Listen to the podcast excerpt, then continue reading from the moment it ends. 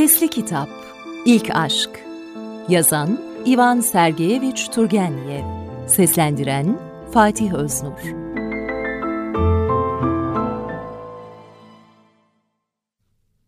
İlk Aşk. Misafirler gideli epey olmuş, saat gece on iki buçuğa gelmişti. Odada sadece ev sahibi ve Sergey Nikolayeviç'le Vladimir Petrovich kalmıştı. Ev sahibi hizmetliyi çağırarak akşam yemeğinden kalan tabakları ve yemek artıklarını götürmesini emretti. Koltuğuna iyice yerleşip derin bir nefes çekti. Demek ki bir karara vardık dedi. Her birimiz ilk aşklarımızı anlatmakla yükümlüyüz. Sıra sizde Sergey Nikolayevich. Tombul yanaklı, açık benizli, dolgunca biri olan Sergey Nikolayevich önce ev sahibine baktı, sonra düşünceli bir şekilde gözlerini evin tavanına dikti. Nihayet, benim başımdan ilk aşk diye bir şey geçmedi. Ben bu konuya doğrudan ikinci aşkla başladım, dedi. Nasıl yani? Çok basit. Ben ilk defa çok sevimli bir genç hanıma kur yaptığımda 18 yaşımdaydım. Ama ona bu konuda sanki tecrübeliymişim gibi davranmıştım. Daha sonra tanıştığım kızlarla da aynı şekilde kur yaptım. Aslında benim ilk ve son defa aşık olduğum hanım dadımdı ve ben o zaman 6 yaşımdaydım. Ama bizim o ilişkimizin üzerinden uzun yıllar geçtiğinden detayları hafızamdan silinip gitti. Hem zaten hatırlasam bile bu kimin ilgisini çeker ki? Ev sahibi ne yapacağız şimdi diye söze girdi. Benim ilk aşkımda da öyle anlatılacak bir durum yok. Şu an eşim olan Anna Ivanova ile tanışıncaya kadar kimseye aşık olmamıştım. Bizim her şey tıkırında gitti. Babam dünür gidip onun babasıyla anlaştı. Daha tanışır tanışmaz bizim de kanımız kaynadı. E, meseleyi de çok uzatmadan hemen nikaha kıydırdık. E, benimki topu topu birkaç cümleyle anlatılabilecek bir hikayedir. Beyler gerçeği söylemek gerekirse başımızdan geçen ilk aşklarımızı anlatma konusunu gündeme alınca yaşlı dense yaşlı olmayan, genç dense genç olmayan sizin gibi bekarlara güvenmiştim. Vladimir Petrovich belki siz bu konuda bir şeyler anlatıp gönlümüzü hoşnut edersiniz. Saçlarına ak düşmeye başlamış olan 40 yaşlarındaki Vladimir Petrovich Başta söyleyecek olursam benim başımdan geçen ilk aşkım gerçekten de bir başka özelliğe sahip aşk hikayesidir dedi azıcık tereddütten sonra. Ev sahibiyle Sergey Nikolayevich bir ağızdan o diyerek sevinçle ona baktılar. İşte hikaye. Anlatın. Peki e, ya da hayır. Kabul eder misiniz yoksa etmez misiniz bilemem ama ben anlatamam. Bir şeyleri hikayeleştirip anlatma konusunda çok yetersizim. Anlattıklarım sizin için ya kısa ve anlamsız olur ya da abartılı ve uzun bir şey olur. Eğer isterseniz aklımda kalanları bir deftere yazayım, e, sonra gelip size okuyayım. Arkadaşları ilk anda bu teklife pek sıcak bakmadılar. Ama Vladimir Petrovich ısrarcı olunca kabul etmek durumunda kaldılar. Aradan iki hafta kadar geçtikten sonra tekrar bir araya geldiler. Vladimir Petrovich söz verdiği üzere başından geçen ilk aşkının hikayesini bir deftere yazıp arkadaşlarına getirmişti. Defterde şunlar yazılıydı. Ben o yıl 16 yaşıma yeni basmıştım. Anlatacağım şeyler 1833 yılının yaz aylarında gerçekleşti. Ebeveynimle birlikte Moskova'da yaşıyordum. Onlar Neskuçni'nin karşısındaki Kaluga karakoluna yakın bir yerde geçici olarak bir yazlık kiralamışlardı. Ben üniversite imtihanına hazırlanıyordum. Ama pek de iyi hazırlandığım söylenemezdi. Hiç acele etmeden çok az çalışıyordum. Ailem de beni kendi halime bırakmıştı. Özellikle son Fransız mürebbimden ayrıldığımdan beri ne istersem onu yapmaktaydım. Bu mürebbim Rusya'ya bomba gibi düştüğü fikrine bir türlü alışamadığından surat asarak günlerce yatağından çıkmazdı. Babam bana karşı resmi ama nazik bir tavır sergilerken, benden başka çocukları olmamasına rağmen annem de bana karşı sıcak bir tavır sergilemez, neredeyse hiç ilgilenmezdi. Onun zihni başka şeylerle meşguldü. Babam daha genç ve yakışıklı biri olup annemle onun mal mülk sahibi olmasından dolayı evlenmişti. Annem babamdan on yaş kadar büyük biriydi. O hüzünlü bir hayat geçirmekteydi. Sürekli endişe içindeydi. Babamı kıskanır, kendi kendine kızar ve söylenirdi. Ama bu durumu babama hiç belli etmemeye çalışırdı. Çünkü ondan çok korkardı. Babamsa kendine hep bir sınır çizer, o sınır dahilinde sert, soğuk bir tavırla günlük yaşamını devam ettirirdi. Ben ömrüm boyunca babam kadar sakin, kendine olan güveni tam, ağzından çıkan sözlerden asla geri adım atmayan bir adam görmüş değilim. Ben o yazlıkta geçirdiğim ilk haftaları hiçbir zaman unutamam. Hava şahaneydi. Şehirden 9 Mayıs'ta tam da Aziz Nikolas gününde göçtük. Ben bazen yazlığımızın bahçesinde, bazen Neskuçney Parkı'nda, bazen de karakolun öbür tarafında vakit geçiriyordum. Elime herhangi bir kitap, mesela Kaydanov'un kursu kitabını alıyordum ama sayfalarını arada bir açıyordum. Çoğu zaman ezberimde olan onlarca şiirden birini sesimi biraz yükselterek mırıldanıyordum. Kanım kaynamakta, kalbim bir başka atmakta, nasıl olduğunu tarif edemediğim tatlı ve farklı bir duygunun kucağında buluyordum kendimi. Bilmediğim bir şeyi bekliyor, bilmediğim bir şeyden ürküyor ve etrafımdaki her şeye şaşkınlıkla bakınıyor, kendimi olabilecek her şeye hazır gibi hissediyordum. Düşüncelerim bölündükçe bölünüyor, tan ağarınca çan kulesi etrafında hızla dolaşan kırlangıçlar gibi aynı hayal evrenini hızla dolaşıyordu. Birden bilmediğim bir sebeple üzülüyor, hatta ağladığım da oluyordu. Ama bazen mırıldandığım şiirlerden, bazen akşamın güzelliğinden esinlenerek oluşan gözyaşlarımın ve hüznümün arasından gençliğimin tarifsiz güzel duyguları, bahardaki otlar misali yükseldikçe yükseliyordu. O günlerde benim de bir binek atım vardı. Kendim eğerliyor ve olabildiğince uzak bir yere tek başıma gidiyordum. Atımı dört nala kaldırıyor ve kendimi turnuvada bir şövalye olarak hayal ediyordum. Rüzgar kucağıma doluyor hem de kulaklarıma fısıldıyordu neşeyle. Ya da yüzümü gökyüzüne çevirip güneşin ışıklarını ve göğün maviliğini ruhuma açılan kapıdan buyur ediyordum. O zamanlar zihnimde bir kadın imgesi, bir kadının aşkının silüeti neredeyse hiçbir zaman belirgin hatlarla canlanmadığını hatırlıyorum ama düşündüğüm, hissettiğim her şeyde yeni, tarif edilemeyecek kadar tatlı, kadınsı bir şeyin yarı bilinçsiz, utangaç bir ön vardı. Bu ön sezi, bu beklenti benim tüm benliğime yerleşmişti. Ben onunla nefes alıyordum. O his kanımın her damlasıyla birlikte damarlarımda dolaşıyordu. Yakında gerçekleşeceği yazılıydı kaderimde. Bizim yazlık kolonları olan ahşap yapılı bir malikane ile iki alçak müştemilattan oluşuyordu. Sol taraftaki müştemilatta ucuz duvar kağıdı çıkaran küçük bir imalathane bulunmaktaydı. Ben oraya pek çok kez şunu seyretmeye gitmiştim. Kirli iş önlükleri giymiş, zayıf, saçları dağınık, yorgun yüzlü, on kadar çocuk pres makinesinin dörtgen kütüklerini hareket ettiren ahşap kolun üzerine atlayıp, çöp gibi zayıf vücutlarıyla ağırlık oluşturarak kağıtlar üzerine rengarenk desenler basıyorlardı. Sağdaki müştemilatsa boştu ve taliplisi çıkarsa kiraya verilecekti. Bir gün 9 e, Mayıs'ın üzerinden 3 hafta kadar bir süre sonra o müştemilatın pencerelerinin kepenkleri açıldı ve birkaç kadının silüeti belirdi. Oraya bir aile taşınmıştı. Şunu hatırlıyorum. Aynı gün öğle yemeğinde annem Kahya'ya yeni komşumuzun kim olduğunu sormuştu. Kinyaginya Zasehkina soy ismini duyunca ilk başta biraz hoşnut olmadığını gösterircesine ya Kinyaginya mıymış demişti ve eklemişti. Fakir birine benziyor olmalı. Üç kiralık faytonla geldiler demişti Kahya nezaketle servis yaparken. Kendilerine ait faytonları da yokmuş. Ev eşyaları da öyle ahım şahım değil. Annem olsun diye itiraz etmişti. Yine de bu daha iyi. Babam anneme soğuk bir bakış atınca annem konuşmasını kesmişti. Gerçekten de Kinyaginya Zasekina zengin bir kadın olamazdı. Kiraladığı müştemilat öyle eski, küçük ve üstelik basık tavanlıydı ki biraz hali vakti yerinde olan biri oraya yerleşmeye razı olmazdı. Gel gelelim o zaman bunların hepsi sağ kulağımdan girmiş, sol kulağımdan çıkmıştı. Kinyaz unvanı benim üzerimde neredeyse hiçbir etki bırakmamıştı. kısa süre önce Schiller'in Haydutlar isimli eserini okumuştum.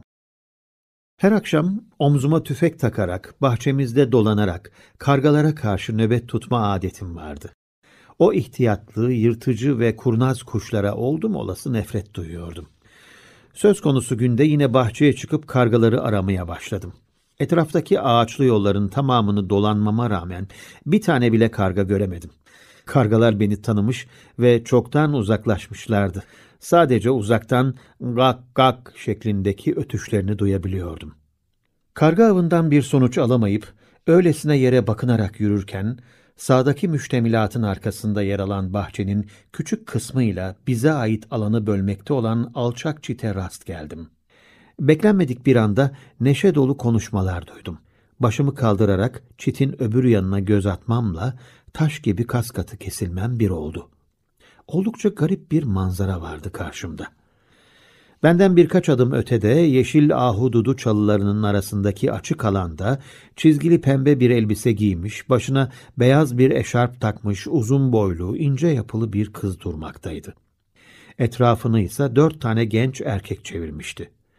Genç kız benim adını bilmediğim ama aslında çocukların iyi bildiği, sert bir yere çarpınca çatır diye ses çıkartarak patlayan küçük torbacıklara sahip bir çiçekle sırasıyla o erkeklerin alınlarına vurmaktaydı.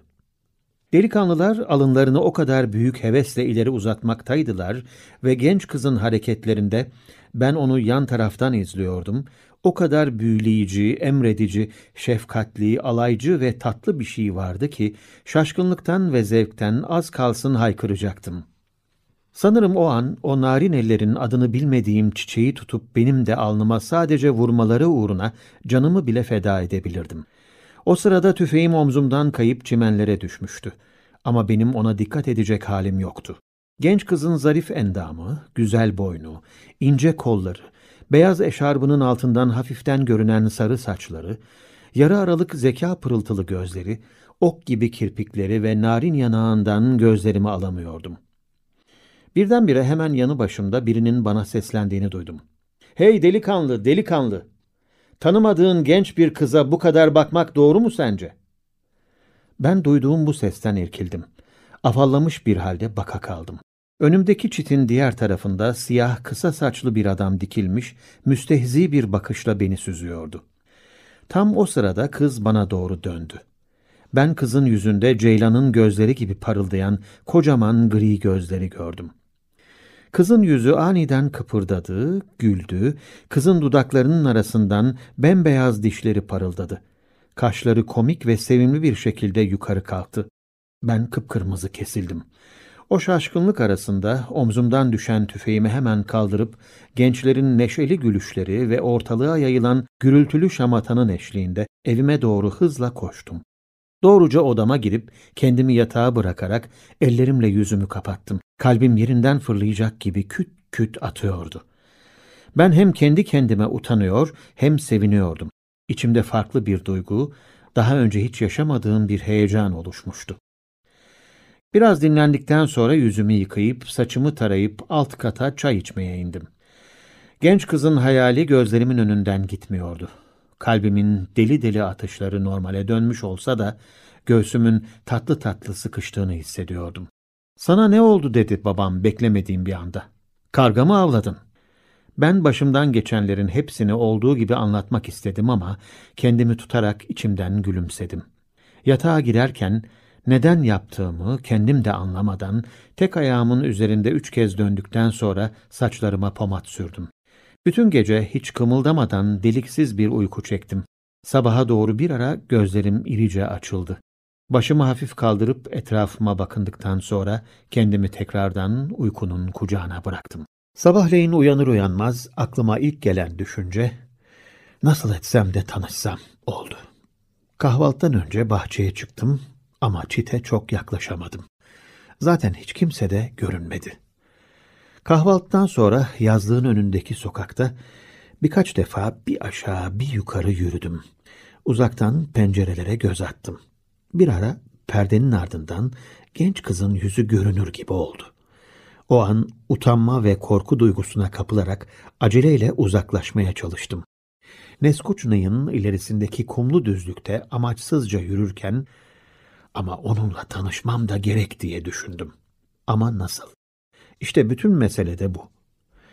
Dün gördüğüm manzarayı en ince ayrıntısına kadar hatırlamaya çalıştım. Genç kızın benimle alay edercesine gülmesi zihnimde özellikle yer edinmişti. Ben heyecan dolu ruh haliyle uçsuz bucaksız düşünceler denizinde yüzerek kızla tanışma konusunda planlar yapmaya çalışırken kader benim ihtiyaç duyduğum şeyi karşıma çıkardı. Ben evde yokken annem yeni komşudan gri bir kağıda yazılmış kahverengi mühür mumuyla kapatılmış olan bir mektup almış. O tip bir mum sadece posta tebligatlarında ve ucuz şarap mantarlarında kullanılıyordu. Kötü bir el yazısıyla yazılmış, dil bilgisi hatalarıyla dolu olan mektupta Kinyaginya, annemden kendisini himaye altına almasını istemekteydi. Kinyaginya'nın dediğine göre onun sürmekte olan çok önemli davaları vardı. Annemse onun ailesinin geleceğinin bağlı olduğu mühim kimseleri yakından tanımaktaydı. Kinyaginya mektubunda ben size asilzade bir hanımefendinin başka asilzade bir hanımefendiye başvurduğu gibi başvurmaktayım ve bu fırsata sahip olduğum için memnunum diye yazmaktaydı. Mektubunun sonunda annemden ziyarete gelmek için izin istemekteydi. Ben eve geldiğimde annem biraz üzgün ve ne yapacağını bilemez halde oturmaktaydı. Babam evde olmadığından akıl danışacak kimse yoktu yanında. Bu asilzade hanımefendiye, üstelik de bir Kinya Ginya'ya cevap vermemekte olmazdı. Ama annem nasıl bir cevap yazacağına karar verememişti. Ona göre mektubu Fransızca olarak yazmak uygun olmazdı. Diğer yandan annem kendisi de Rus dilinin inceliklerini çok iyi bilmiyordu. Bunun farkındaydı ve itibarına halel getirmek istemiyordu. Geldiğimi görünce çok sevindi annem ve hemen Kinya Ginya'nın yanına gidip ona annemin her zaman elinden geldiği kadar yardım etmeye hazır olduğunu ve kendisinden saat birde eve teşrif etmesini beklediğini sözlü olarak iletmemi buyurdu. Hayata geçmesini istediğim gizli dileğimin bu kadar hızlı gerçekleşmesi beni sevindirdiği kadar aynı zamanda korkutmuştu. Ama kendimi hemen toparlayıp üzerimdeki şaşkınlığı hiç belli etmedim anneme. Önce yeni bir kravat takıp yeni bir redingot giymek için odama çıktım. Her ne kadar beni oldukça sıkıyor olsa da evde kısa ceket ve devrik yakalı gömlekle dolaşıyordum. Tüm vücudumda oluşan irade dışı titremeyle müştemilatın dar ve kirli holüne girdim. Beni esmer yüzlü, aksaçlı, domuzlarınki gibi ters ters bakan gözlere sahip, alnında ve şakaklarında ömrümde daha önce hiç görmediğim kadar derin kırışıklıklar olan yaşlı bir hizmetçi karşıladı. Taşıdığı tabakta kemirilmiş olan ringa balığı kemiği vardı. Hizmetçi diğer odaya geçişi sağlayan kapıyı ayağıyla kapatmaya çalışırken kısa ve sert bir biçimde ''Kime bakmıştınız?'' dedi. ''Kinya Ginya Zasekina evde miydi?'' diye sordum. Kapının diğer tarafından titrek bir kadın sesi yükseldi. ''Vonifati!'' Hizmetçi bana hiçbir şey söylemeden arkasını döndü. O an onun pas rengine dönmüş olan armalı tek düğmesi kalmış üniformasının aşırı yıpranmış sırtı belirdi. Hizmetçi hemen elindeki tabağı yere bırakıp içeri girdi. Deminki kadının sesi tekrar duyuldu. Karakola gittin mi? Hizmetçi mırıldanarak bir şeyler söyleyince kadının ne biri mi geldi? Komşunun oğlu mu? Peki girmesini söyle dediği kulağıma çalındı. Tekrar karşımda beliren hizmetçi yerden tabağı kaldırırken salona buyurun dedi. Ben kendime şöyle bir çeki düzen verdim ve salona girdim. Eski mobilyaların sanki aceleyle gelişi güzel dizilmiş olduğu, küçük ve pek temiz olmayan bir odada buldum kendimi. Pencerenin önünde dirsek yaslama yerleri kırılmış olan koltukta 50 yaşlarında çirkin bir kadın oturuyordu. Onun başı açıktı. Üzerinde yeşil renkli eski bir elbise, boynunda üç köşeli, alacalı, yün bir atkı vardı. Kadın küçük siyah gözlerini bana dikti. Ben yanına yaklaşıp hafifçe eğilerek selam verdim. Kinya Ginya Zasekina ile mi konuşma şerefine nail oluyorum efendim? Kinya Ginya Zasekina benim. Siz de Bay V'nin oğlu olmalısınız. Aynen öyle efendim. Ben size annemin selamlarını getirdim. Lütfen şöyle oturun. Vonifati. Anahtarlarım nerede gördün mü? Ben Zasekina hanımefendiye kendisinin mektubuna mukabil annemin verdiği cevabı ilettim. O benim söylediklerimi kalın kırmızı parmaklarıyla pencerenin pervazına belli belirsiz vurarak dinledi. Sözümü bitirdiğimde tekrar bakışlarını bana yöneltip baştan aşağı süzdü. Nihayet, iyi olur, mutlaka geleceğim dedi. Çok genç görünüyorsunuz. Kaç yaşında olduğunuzu sormamda bir sakınca var mı? 16 diye gayri ihtiyari duraksayarak cevap verdim. Kinya Ginya cebinden üzerlerinde bir şeylerin yazılı olduğu yağlı kağıtları çıkardı ve gözlerine yaklaştırarak incelemeye başladı. Koltuğunda kıpırdanarak yana doğru hafifçe dönerken en güzel yaşlar dedi ansızın. Lütfen siz de rahat davranın. Resmiyete hiç gerek yok. Ben böyle sadeyim. Onun dış görünüşünü çok sevimsiz bularak istemsiz bir iğrenmeyle onu baştan aşağı süzerken gereğinden fazla sade diye geçirdim içimden. Tam bu sırada salonun ikinci kapısı birden açıldı ve önceki gün bahçede gördüğüm genç kız kapıda belirdi. Kız elini kaldırıp alaycı şekilde gülümsedi. Kinya Ginya dirseğiyle ona işaret ederek ''Bu benim kızım'' dedi. ''Zinoçka, komşumuz Bay V'nin oğlu. Sizin adınız neydi bu arada?'' Yerimden kalkarken ''Vladimir'' diye heyecandan dilim peltekleşerek cevap verdim. ''Babanızın ismini de ekleyecek olursak peki?'' ''Petroviç.'' ''Tamam. Daha önce tanıştığım Vladimir Petroviç isimli tanıdık bir polis amiri vardı. Vonifati anahtarları aramana gerek yok. Cebimdeymiş. Genç kız başını biraz yana eğmiş, gözlerini hafifçe kısmış şekilde bana bakarak alaycı gülümsemesine devam etti. Monsieur Voldemar'ı daha önce görmüştüm diye söze başladı. Onun olabildiğince tatlı, ince ses tonu, tatlı bir serinlik gibi bedenimden akıp geçti. E, size böyle hitap etmek mümkün mü acaba? Elbette dedim zorla çıkan sesimle. Kinya Ginya, nerede görmüştün diye sordu. Kinyajna annesine cevap vermedi. Gözlerini benden ayırmadan, sizin vaktiniz var mıydı diye sordu. Evet, müsaitim. Biraz yün sarma işi vardı, yardım edebilir misiniz? Bu tarafta, benim odamda. Buyurun. Genç kız başıyla işaret ederek salondan çıktı. Ben onun arkasından ilerledim. Girdiğimiz odada mobilyaların durumu daha iyiydi ve büyük özenle düzenli bir şekilde yerleştirilmişti. Ama bu sırada olan biten ne varsa farkında değildim. Sanki bir rüyada gibi hareket ediyor, bütün vücudumun gerginlikle mutluluğun karışımından oluşan değişik bir duygunun tesiri altında kaldığını hissediyordum. Kinyajna yerine oturduktan sonra kırmızı yün çilesini aldı. Oturmam için karşısındaki sandalyeyi işaret etti. Sonra yün çilesini özenle çözüp ellerime yerleştirdi. Bütün bunları hiç konuşmadan olabildiğince yavaş ama eğlenceli şekilde yapmaktaydı. Hafifçe aralanmış dudaklarında onu ilk gördüğüm andaki o cilveli ve kurnazca gülümsemesi vardı. O bükülmüş bir karton parçasına yünü sarmaya başladı. Birdenbire güzel gözlerini iyice açarak bana öyle güzel ve hızlı bir bakış attı ki ben heyecana kapılarak gayri ihtiyari başımı öne eğdim. Genç kızın genellikle kısılmış gibi duran gözleri iyice açıldığında onun siması başka bir şekle bürünüp adeta simasından nur saçılıyordu. Dün benim hakkımda ne düşündünüz Monsieur Voldemar diye sordu bir süre sonra. Belki hakkımda hoş şeyler düşünmemişsinizdir. E, ben Kinjajna, e, ben hiçbir şey düşünmedim. Ben nasıl diyerek utanırcasına cevap verdim. Kinyajna İyi dinleyin, siz beni henüz tanımıyorsunuz. Herkesten bana her zaman doğruyu söylemelerini talep eden çok tuhaf biriyim. Sizin 16 yaşında olduğunuzu duydum. Bense 21 yaşındayım. Gördünüz mü? Ben sizden bir hayli büyüğüm. Onun için siz bana her zaman doğru söylemek durumundasınız diye itiraz etti ve ekledi. Hem de sözümden çıkmamalısınız. Bana baksanıza. Neden benim yüzüme bakmıyorsunuz? Ben iyice utandım ama gözlerimi ona çevirdim. Genç kız gülümsedi. Ama önceki gibi değil, onaylarcasına gülümsedi.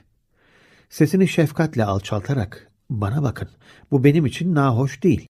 Yüzünüz benim hoşuma gidiyor. Sizinle arkadaş olacağımıza dair bir his var içimde dedi ve kurnazca ekledi. Acaba ben sizin hoşunuza gidiyor muyum? Ben e, Kinyajna diyerek cevap vermeye çalışırken o öncelikle bana Zinayda Aleksandrovna diye hitap etmelisiniz. İkincisi çocukların dediğini hemen düzelterek gençlerin kalbinden ve aklından geçenleri doğrudan söylememeleri nasıl bir adet? Bu sadece ve sadece yetişkinler için iyidir. Ben sizin hoşunuza gidiyor muyum? dedi. Onun benimle bu kadar açık konuşmasını çok beğensem de ona karşı biraz kırgınlık hissettim o anda. Ben ona küçük bir çocukla konuşmadığını göstermek istedim. Elimden geldiği kadar kendimi serbest bırakmaya çalışıp olabildiğince küstah ve ağırbaşlı bir edayla şöyle cevap verdim.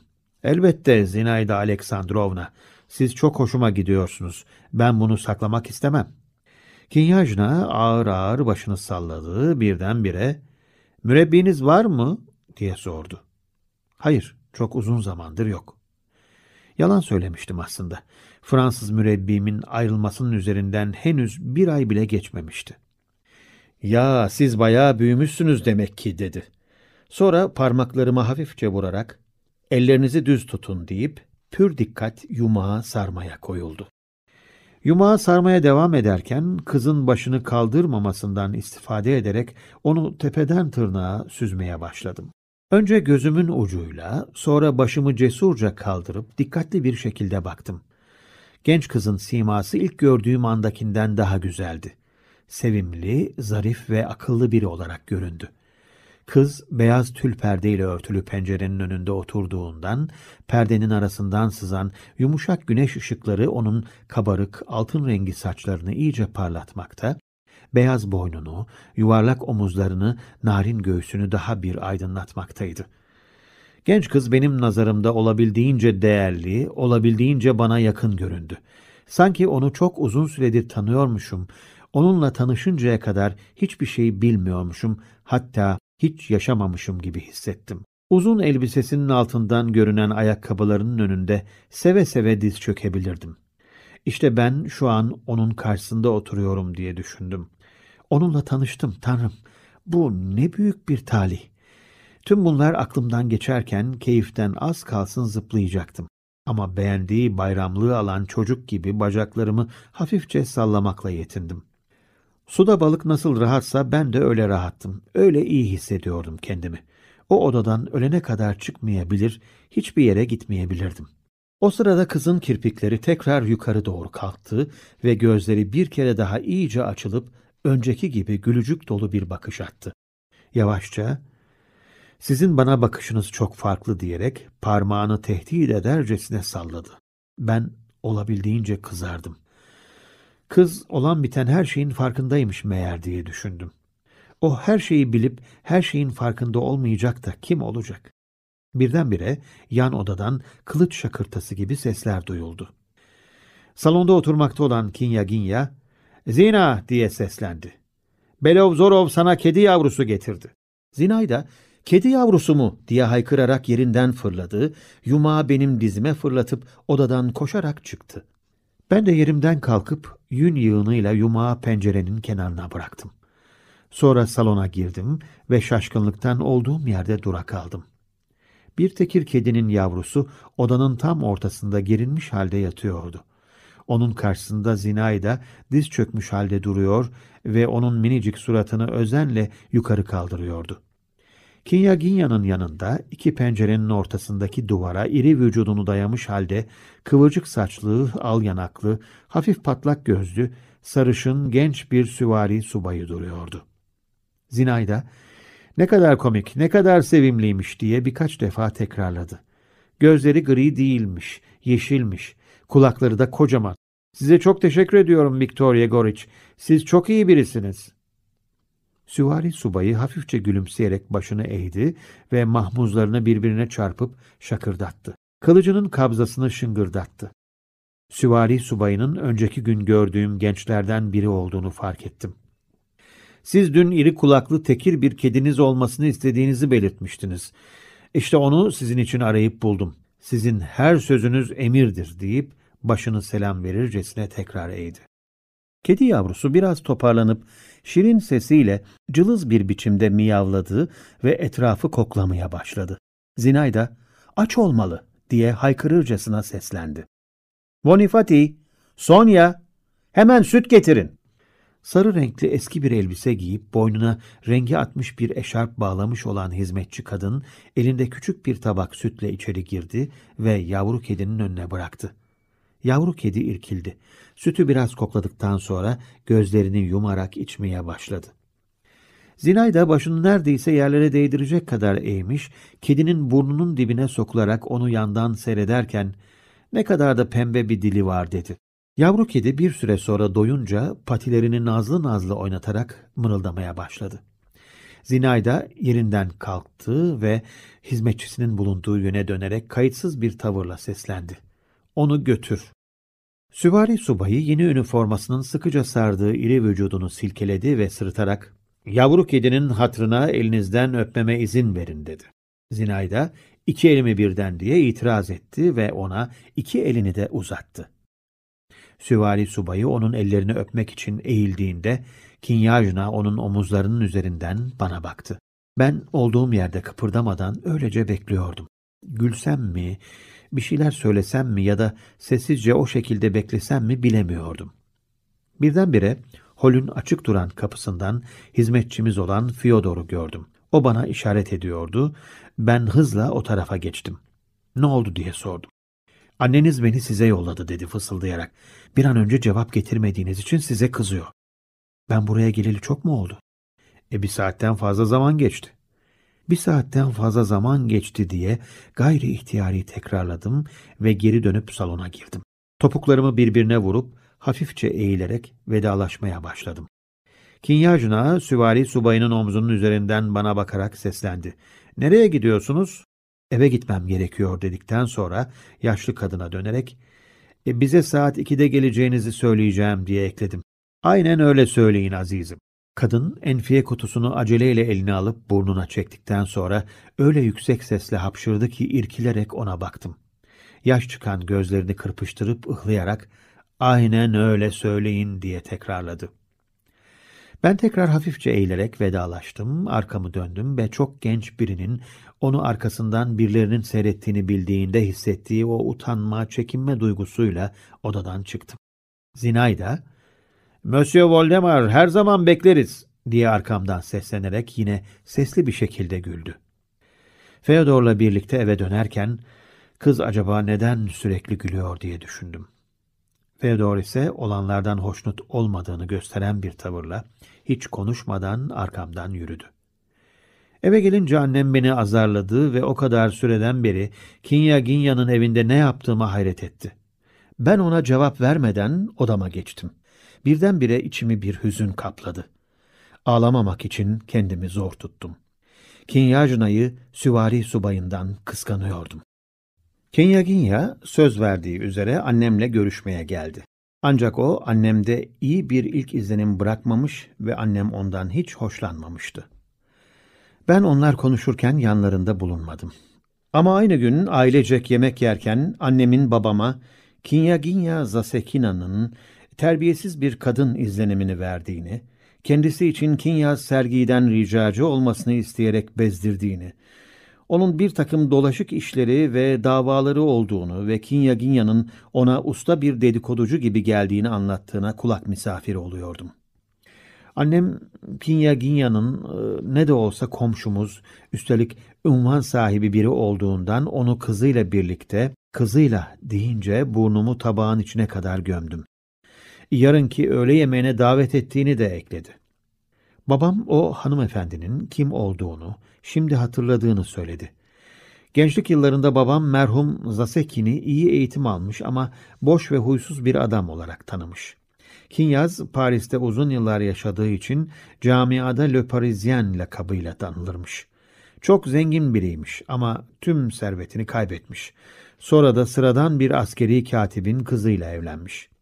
Babam bunun nedenini tam olarak bilmediğini, belki parası için olabileceğini, çünkü daha iyi çevreden seçebilecekken katibin kızıyla evlendiğini soğuk bir tebessümle ekledi. Kinyaz Zasekin evlendikten sonra kara borsacılık yapmaya başlamış ama sonunda iyice fakir düşmüş. Annem Kinyaginya bizden borç para istemese bari dedi. Babam sakince, e, bu gayet mümkün dedi. Fransızca konuşabiliyor mu? Çok kötü. Hmm, gerçi fark etmez. Kızıyla birlikte mi çağırdım demiştin. Onun çok alımlı ve iyi eğitimli bir kızı olduğunu birileri bana söylemişti. Ya, o halde annesine çekmemiş. Babası gibi de değil diye ekledi babam. O da eğitim görmüş ama tam bir aptal biriydi. Annem iç çekerek düşünceye daldı. Babam da konuşmasını bitirmişti. Bu konuşma süresince ben hep tedirginlik içerisindeydim. Öğle yemeğinden sonra bahçeye çıktım ama bu defa yanıma tüfeğimi almadım. Zasekinaların bahçesi tarafına gitmeyeceğime dair söz vermiştim kendime. Ama karşı konulamaz bir güç beni o tarafa yönlendirdi. Bu durum boşuna değilmiş. Çite daha yaklaşmamışken Zinayda'yı gördüm. Bu sefer yalnızdı. Elinde bir kitapla patikada yavaş yavaş ilerlemekteydi. Beni fark etmedi. Ona bakınırken az kalsın yanımdan geçip gidecekti. Ansızın durumun farkına vararak kendimi fark ettirmek için hafifçe öksürdüm. Zinayda arkasına dönüp bana bakmasına rağmen durmadı. Başındaki yuvarlak hasır şapkasının mavi bağını eliyle şöyle bir düzeltip bana bakıp gülümsedikten sonra kendini yeniden kitaba verdi. Ben kasketimi elime alıp kısa bir süre öylece durdum ve daha sonra oradan büyük bir hüzünle uzaklaşmaya başladım. Onun için ben neyim? Tanrı bilir neden diye Fransızca olarak düşündüm. O sırada arkamdan tanıdık ayak sesleri duydum. Dönüp bakınca babamı gördüm. Hafif ve hızlı bir şekilde bana doğru gelmekteydi. Kinyajna mıydı o? diye sordu. Evet. Sen onu tanıyor musun? Bu sabah onu Kinyaginya'nın evinde görmüştüm. Babam yerinde durduğu topuklarının üstünde birdenbire dönüp geri gitti. Zinayda'ya yetişerek ona nazikçe eğilip selam verdi. O biraz şaşırmış vaziyette hafifçe eğilerek selamı aldıktan sonra elindeki kitabı aşağı indirdi. Gözleriyle babamı nasıl takip ettiğini görmekteydim. Babam her zaman çok zarif, özel ve sade giyinirdi ama ben onun boy posunu hiçbir zaman o günkü kadar hoş, gri şapkasını hafiften seyrelmiş, buklelerini hiçbir zaman o günkü kadar yaraşır bulmamıştım. Ben Zinayda'nın yanına gitmeyi düşünerek tam ona doğrulacakken o bana hiç bakmadan kendini kitaba vererek uzaklaştı. O günün geri kalan kısmında ve ertesi sabah kendimi hüzünlü ve uyuşuk hissettim. Aklımda kaldığı kadarıyla şunları yaşadım. Ders çalışmaya odaklanmak için gayret ediyordum. Kaydanov'un kitabını okumaya koyulmuştum. Ama gözlerim o ünlü ders kitabının sayfalarındaki geniş aralıklı satırları takip ederken aklım başka yerlerde geziniyordu. Jules Caesar savaşlardaki kahramanlıklarıyla öne çıkmış biriydi cümlesini on kere okudum. Sonunda okuduklarımdan hiçbir şey anlamadığım için kitabı bıraktım. Öğle yemeğinden önce tekrar elimi yüzümü yıkayıp saçlarıma pomat sürdüm, tekrar redingotumu giyip kravatımı taktım. Niye böyle giyindin diye sordu annem. Sen henüz üniversite talebesi değilsin. İmtihanı geçip geçemeyeceğini de Tanrı bilir. Üstelik kısa ceketini yeni diktirdik. Atacak halimiz yok değil mi? Neredeyse çaresizce, misafirler gelecek ama diye fısıldadım. Çok saçma, ne misafiri? Anneme itaat etmek zorundaydım. Redingotu çıkarıp kısa ceketi giydim ama kravatımı çıkarmadım. Kinyaginya kızıyla beraber öğle yemeğinden yarım saat önce geldi. Yaşlı kadın daha önce gördüğüm yeşil elbisesinin üstüne sarı bir şal örtmüş, başına ateş kırmızısı kurdeleli eski moda bir şapka takmıştı.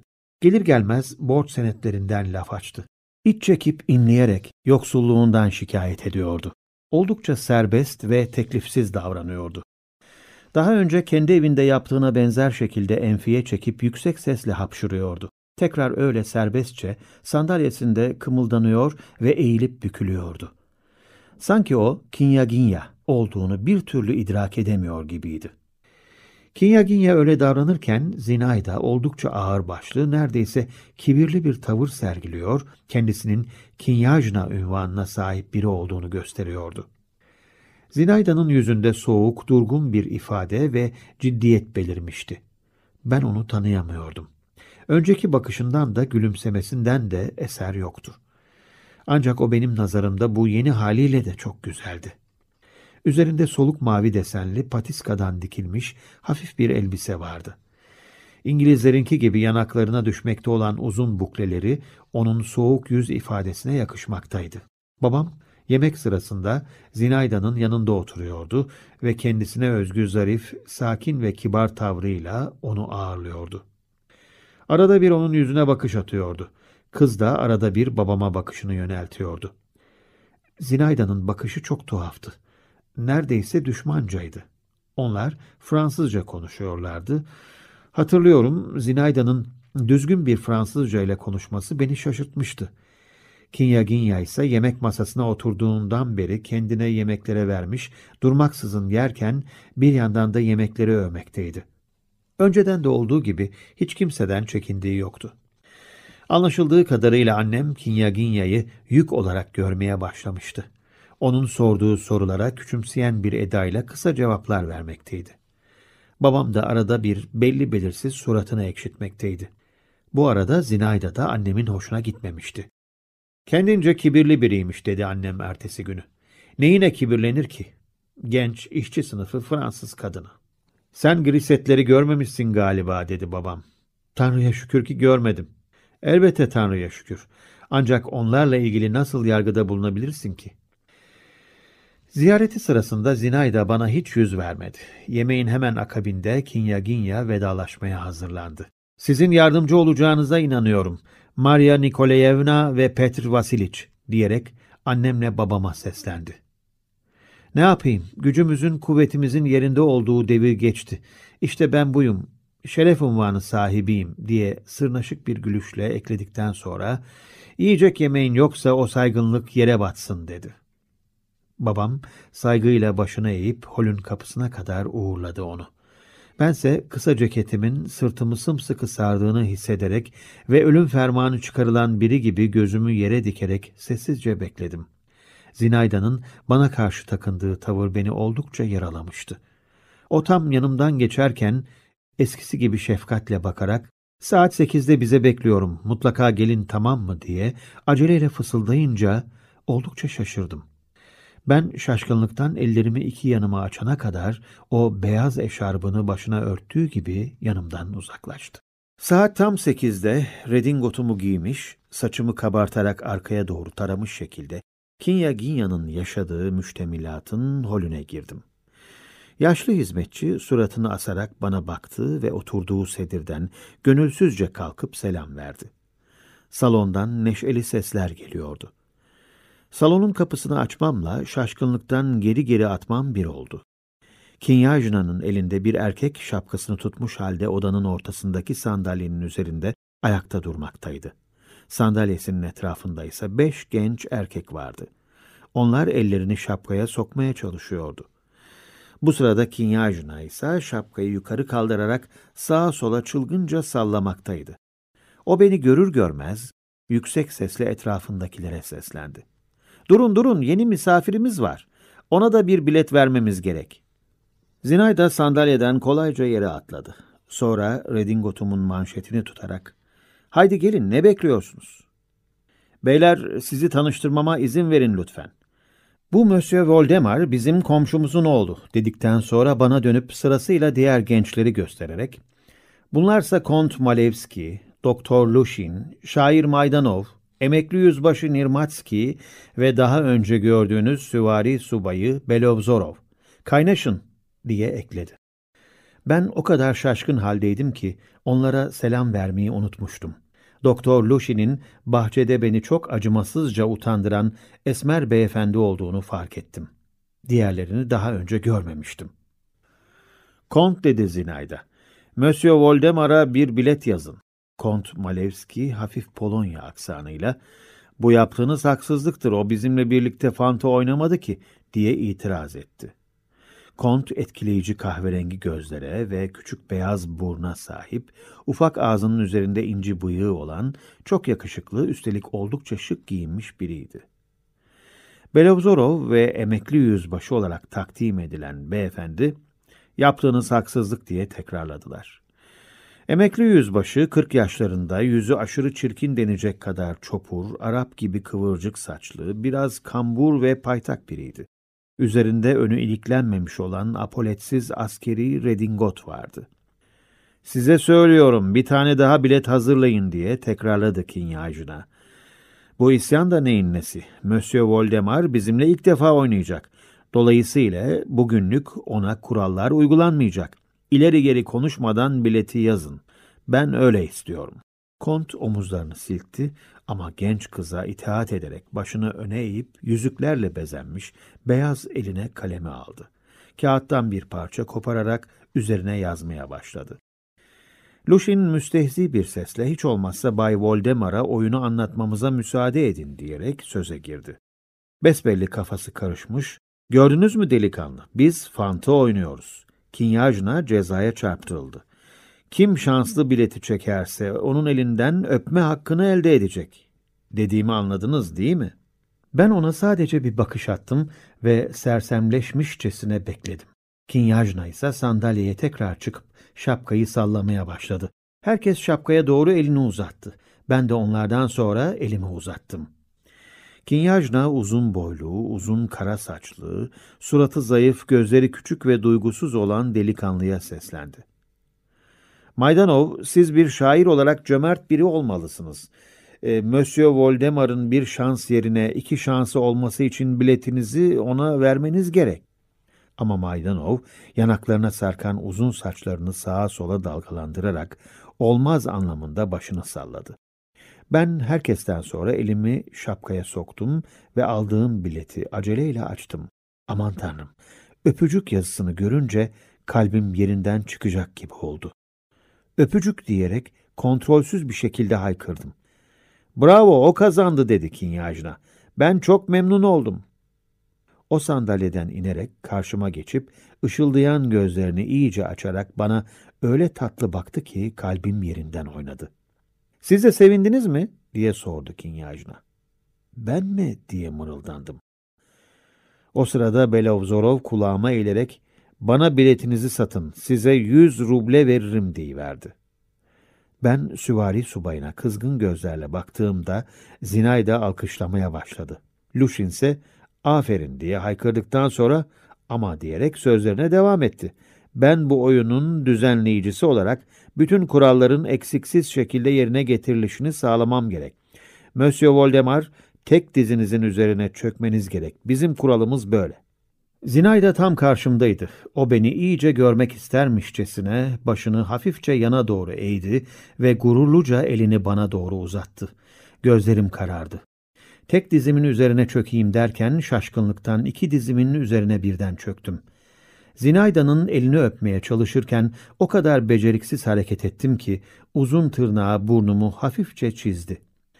O sırada Lushin tamamdır diye haykırarak kalkmam için bana yardım etmeye koyuldu. Fantı oyunu devam etti. Zinayda beni yanına oturtmuştu. Oyunun sonraki kısmında ne tür cezalar uydurmadı ki? Bir ara heykel kılığına girmesi gerekiyordu. Kaide olarak çirkin suratlı Nirmatski'yi seçti. Onun yüzüstü uzanmasını ve hatta yüzünü göğsüne dayamasını emretti. Kahkaha bir an bile dinmedi. Tüm bu gürültü ve şamata, resmi kuralları yok sayan, neredeyse insanı çılgına dönüştüren bu eğlence, yabancı insanlarla emsali görülmemiş bu ilişki, ağırbaşlı bir ailede büyüyen ve başka insanlarla haşır neşir olmamış, sağduyuya dayalı bir eğitim görmüş olan benim gibi birinin başını döndürmüştü. Ben sanki şarap içmişçesine sarhoş olmuştum. Rahatça kahkaha atmaya ve diğerlerinkinden daha yüksek sesle konuşmaya başladım. Yan odada Ivers kapısından görüşme için davet ettiği katiple sohbet eden Kinyaginya bile benim o halimi merak edip bakmak için odasından çıktı. Ama ben o an o kadar mutluydum ki başkalarının ne düşündüğü ya da alay etmeleri zerre kadar umurumda değildi. Bu arada Zinay da benimle ilgilenmeye devam etti ve oyun süresince beni yanından fazla uzaklaştırmadı. Uygulanması gereken bir ceza gereği yan yana oturup aynı ipek örtüyle üzerimizi örttük. Ona sırrımı söylemeliydim. Başlarımızın o ipek örtünün altındaki yarı karanlık, havasız ve değişik kokulu ortamda kaldığını, orada genç kızın gözlerinin ne kadar yakın ve yumuşak ışıldadığını, dudaklarından çıkan sıcak nefesinin nasıl yüzüme vurduğunu, Aralık dudaklarından dişlerinin nasıl göründüğünü ve saçlarının ucunun kulağıma değerek nasıl gıdıklayıp yaktığını hala hatırlıyorum. Ben susuyordum. Zinayda içinde bir sır saklıyormuşçasına kurnazca gülümsüyordu. Nihayet kulağıma, peki ne söyleyeceksiniz diye fısıldadı. Ben iyice kızardım. Sadece gülerek arkama döndüm ve güçlükle nefes aldım. Bir süre sonra fantı oyunundan sıkılınca parmaklardan ip geçirme oyununa geçtik. Aman tanrım, Zinayda benim boş bulunduğum bir andan faydalanarak sert bir şekilde parmaklarıma vurunca öyle coşkuya kapılmıştım ki oyunun devamında kasten boş bulunmuşum gibi davranarak onun tekrar vurmasını beklemeye başlamıştım. Zinayda ise beni kızdırmak istercesine uzattığım elime bakmamıştı bile. O akşam neler yapmadık ki? Piyano çaldık, şarkı söyleyip dans ettik, çingene çergesi kurduk. Nirmatski'yi ayı kılığına sokarak tuzlu su da içirdik. Kont Malevski bize iskambil kartlarıyla hokkabaz gibi çeşitli hileler gösterdi. Malevski kartları karıştırdıktan sonra whist oyununda bütün kozları önüne toplayarak gösterisini bitirdi. Bunun akabinde Lushin bu becerisinden dolayı onu tebrik etme şerefine nail oldu. Maydanov bize o günlerde ismini siyah kapak üzerine kan kırmızısı büyük harflerle yazdırarak bastırmayı düşündüğü Katil adlı manzumesinden bölümler okudu. O esnada romantizmin doruğundaydık. İverks kapısından gelen katibin dizinde duran şapkasını çaldık ve şapkasını geri alması karşılığında onu kazak kızı dansı oynamaya zorladık. Kinyajna erkek şapkası takarken yaşlı Vonifati'ye bir çeşit kadın başlığı giydirdik. Velhasıl hepsini saymakla bitiremem. Bütün bunlar olurken sadece Belovzorov kaşlarını çatarak bir şeylere öfkelenmişçesine tek başına bir köşede oturdu. Bazen gözleri kanla dolup yüzü kıpkırmızı kesilmekte, o öfkeyle her birimizi kollarımızdan tutup farklı yönlere fırlatmak ister gibi yerinden doğrulmaktaydı. Ama Kinyajna arada bir ona bakıp sakın ha dercesine işaret parmağını sallayınca o tekrar köşesine çekiliyordu. Sonunda çok yorulduğumuzu hissettik. Kinya Ginya kendi deyimiyle oldukça dayanıklı biriydi. Bağırış çağrışlardan asla rahatsız olmazdı. Ancak o bile yorgunluktan bitap düşüp sonunda dinlenmek istediğini söyledi. Gece saat 12'de kupkuru, bayat bir peynir ve jambonlu soğuk börekten oluşan bir yemek getirdiler. Onca yorgunluğun üzerine o börek bana o güne kadar yediğim bütün etli böreklerden daha lezzetli geldi. Sofrada sadece bir şişe şarap vardı ve o da tuhaf görünüyordu. Ağız kısmı kabarık olan o şişenin camı koyu renkliydi. İçindeki şarabın rengi ise pembeydi. O şarabı kimse içmedi. Mutluluktan içimin sürekli kıpır kıpır oluşu, yorgunluğuma yorgunluk katmış gibiydi. Yorgunluktan yıkılacak bir halde müştemilattan ayrıldım.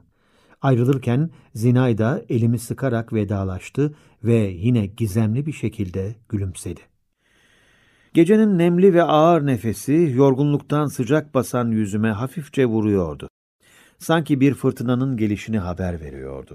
Gökyüzünde kara bulutlar çoğaldıkça çoğalıyor ve doluşan bulutlar şekilden şekile girerek yavaşça hareket ediyordu. Birden rüzgar hızını arttırarak karanlığın kucağındaki ağaçları salladı. Rüzgarla ufkun ötesinden gelen boğuk ses uzaklarda bir yerde göğün öfkeyle gürlediğinden haber veriyordu. Arka veranda kapısından odama geçtim. Özel hizmetçim yerde yatarak uyuduğundan onun üzerinden atlamak zorunda kaldım. O sırada uyandı, beni gördü ve annemin bana kızdığını ve onu tekrar arkamdan yollarak beni çağırtmak istediğini ancak babamın onu engellediğini söyledi. Ben anneme iyi geceler demeden ve onun duasını almadan hiç yatağa girmezdim. Bu sefer yapacak bir şey yoktu. Hizmetçime kendim soyunur yatarım dedim ve mumu söndürdüm. Ama ne soyundum ne de yattım. Sandalyeye yöneldim ve büyülenmişçesine uzun süre oturdum. İçimde oluşan şey tarif edemeyeceğim yeni ve tatlı bir duyguydu. Arada bir bakışımı etrafıma yöneltiyor, hiç kımıldamadan oturuyor, yavaşça nefes alıyordum. Hatırladıkça için için gülüyordum. Genç kıza aşık olduğumu, aşk dedikleri şeyin bu olduğunu aklımdan geçirince içim ürperiyordu. Karanlıkta Zinayda'nın siması canlanıyordu gözlerimin önünde. O başını hafiften yana çevirmiş, önceki edasıyla gizemli bir şekilde gülümseyip vedalaştığımız sıradaki gibi düşünceli ve soru dolu gözlerle şefkatle bakıyor gibiydi. Bu sima gözlerimin önünden gitmiyordu. Epey bir süre sonra ayağa kalktım, benliğimi dolduran onca güzel duygu ve hayali ani bir hareketle bozmaktan korkarcasına ayaklarımın ucuna basarak yatağıma doğru adımlar attım. Soyunmadan usulca başımı yastığa koydum. Yattım ama gözlerime hiç uyku girmedi. Bir ara odama ışık demetlerinin hafifçe vurduğunu fark ettim. Başımı kaldırıp pencere tarafına baktım. Pencerenin çerçevesini beyazlamış camlardan yansıyan gizemli ışıklar aydınlatıyordu. Fırtına diye düşündüm. Gerçekten de fırtınaydı. Ama çok uzaklarda olmalıydı ki gök gürültüsü falan hiç duyulmadı. Sadece gökyüzünde bulanık, uzun, ağacın dalları gibi çatallı şimşekler çakıyordu peş peşe. Parıltısı can çekişen kuşun kanatlarının titremesini anımsatıyordu. Ayağa kalkıp pencerenin yanına gittim ve sabaha kadar orada durdum. Şimşeklerin ardı arkası bir an olsun bile kesilmedi. Halk arasında denildiği gibi bir serçe gecesiydi o.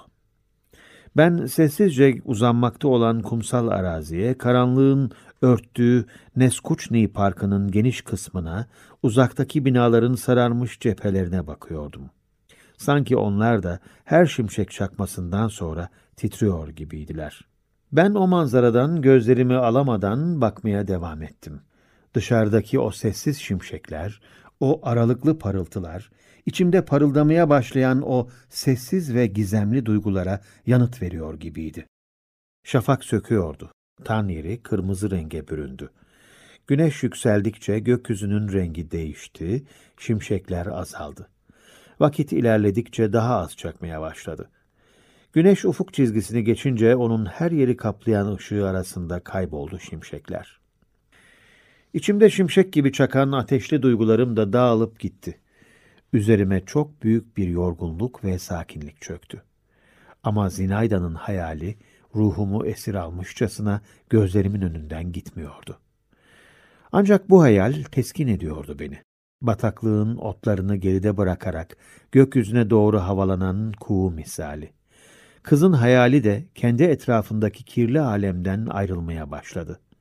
Bense uykuya dalarken vedalaşırcasına ve hayranlığımı gösterircesine son defa yanaşarak eğildim ona.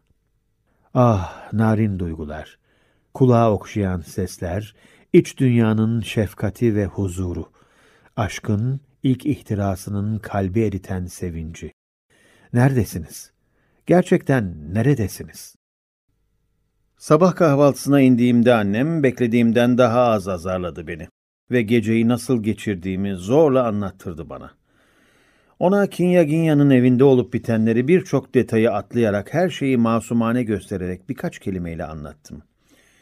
Yine de o insanların davranışları e, görgü kurallarına uygun veya olması gerektiği gibi değil dedi annem. Onlarla vakit geçirmek yerine sınavına hazırlan. Annemin sınava hazırlanmam konusunda birkaç kelam etmekten ve öğüt vermekten başka bir şey yapmayacağını bildiğim için ona itiraz etmeye gerek görmedim. Ama kahvaltıdan sonra babam koluma girdi ve birlikte bahçeye çıkarak Zasekinalarda gördüğüm her şeyi baştan sona anlattırdı. Babamın üzerimde tuhaf bir tesiri vardı. Aramızdaki baba-oğul ilişkisi çok tuhaftı. Aslına söylemek gerekirse Babam benim terbiyemle hemen hemen hiç ilgilenmezdi. Ama hiçbir zaman beni incitmezdi. Özgürlüğüme saygı duyardı. Hatta diyebilirim ki bana hep saygılı davranırdı. Ama kendisine yaklaştırmazdı. Ben onu seviyor, ona hayranlık duyuyordum. O benim için örnek bir erkekti.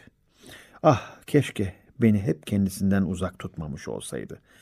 Ona büyük bir tutkuyla bağlanmaz mıydım? Ama o istediği zaman göz açıp kapatacak kadar kısa aralıkta sadece bir bakışla ya da ufak bir hareketle sınırsız güven duygusu uyandırabiliyordu içimde. Öyle zamanlarda kalbimin kapısını sonuna kadar açardım. Onunla akıllı bir dostla, anlayışlı bir akıl hocasıyla sohbet eder gibi konuşarak bütün sırlarımı açardım ona. Aradan çok geçmeden beklenmedik bir anda beni tekrar kendinden nazikçe uzaklaştırır, nazikçe araya sınır koyardı ama. Bazen neşesini bulur ve çocuk gibi benimle zıplayıp oynamaya başlar, türlü yaramazlıklar yapardı.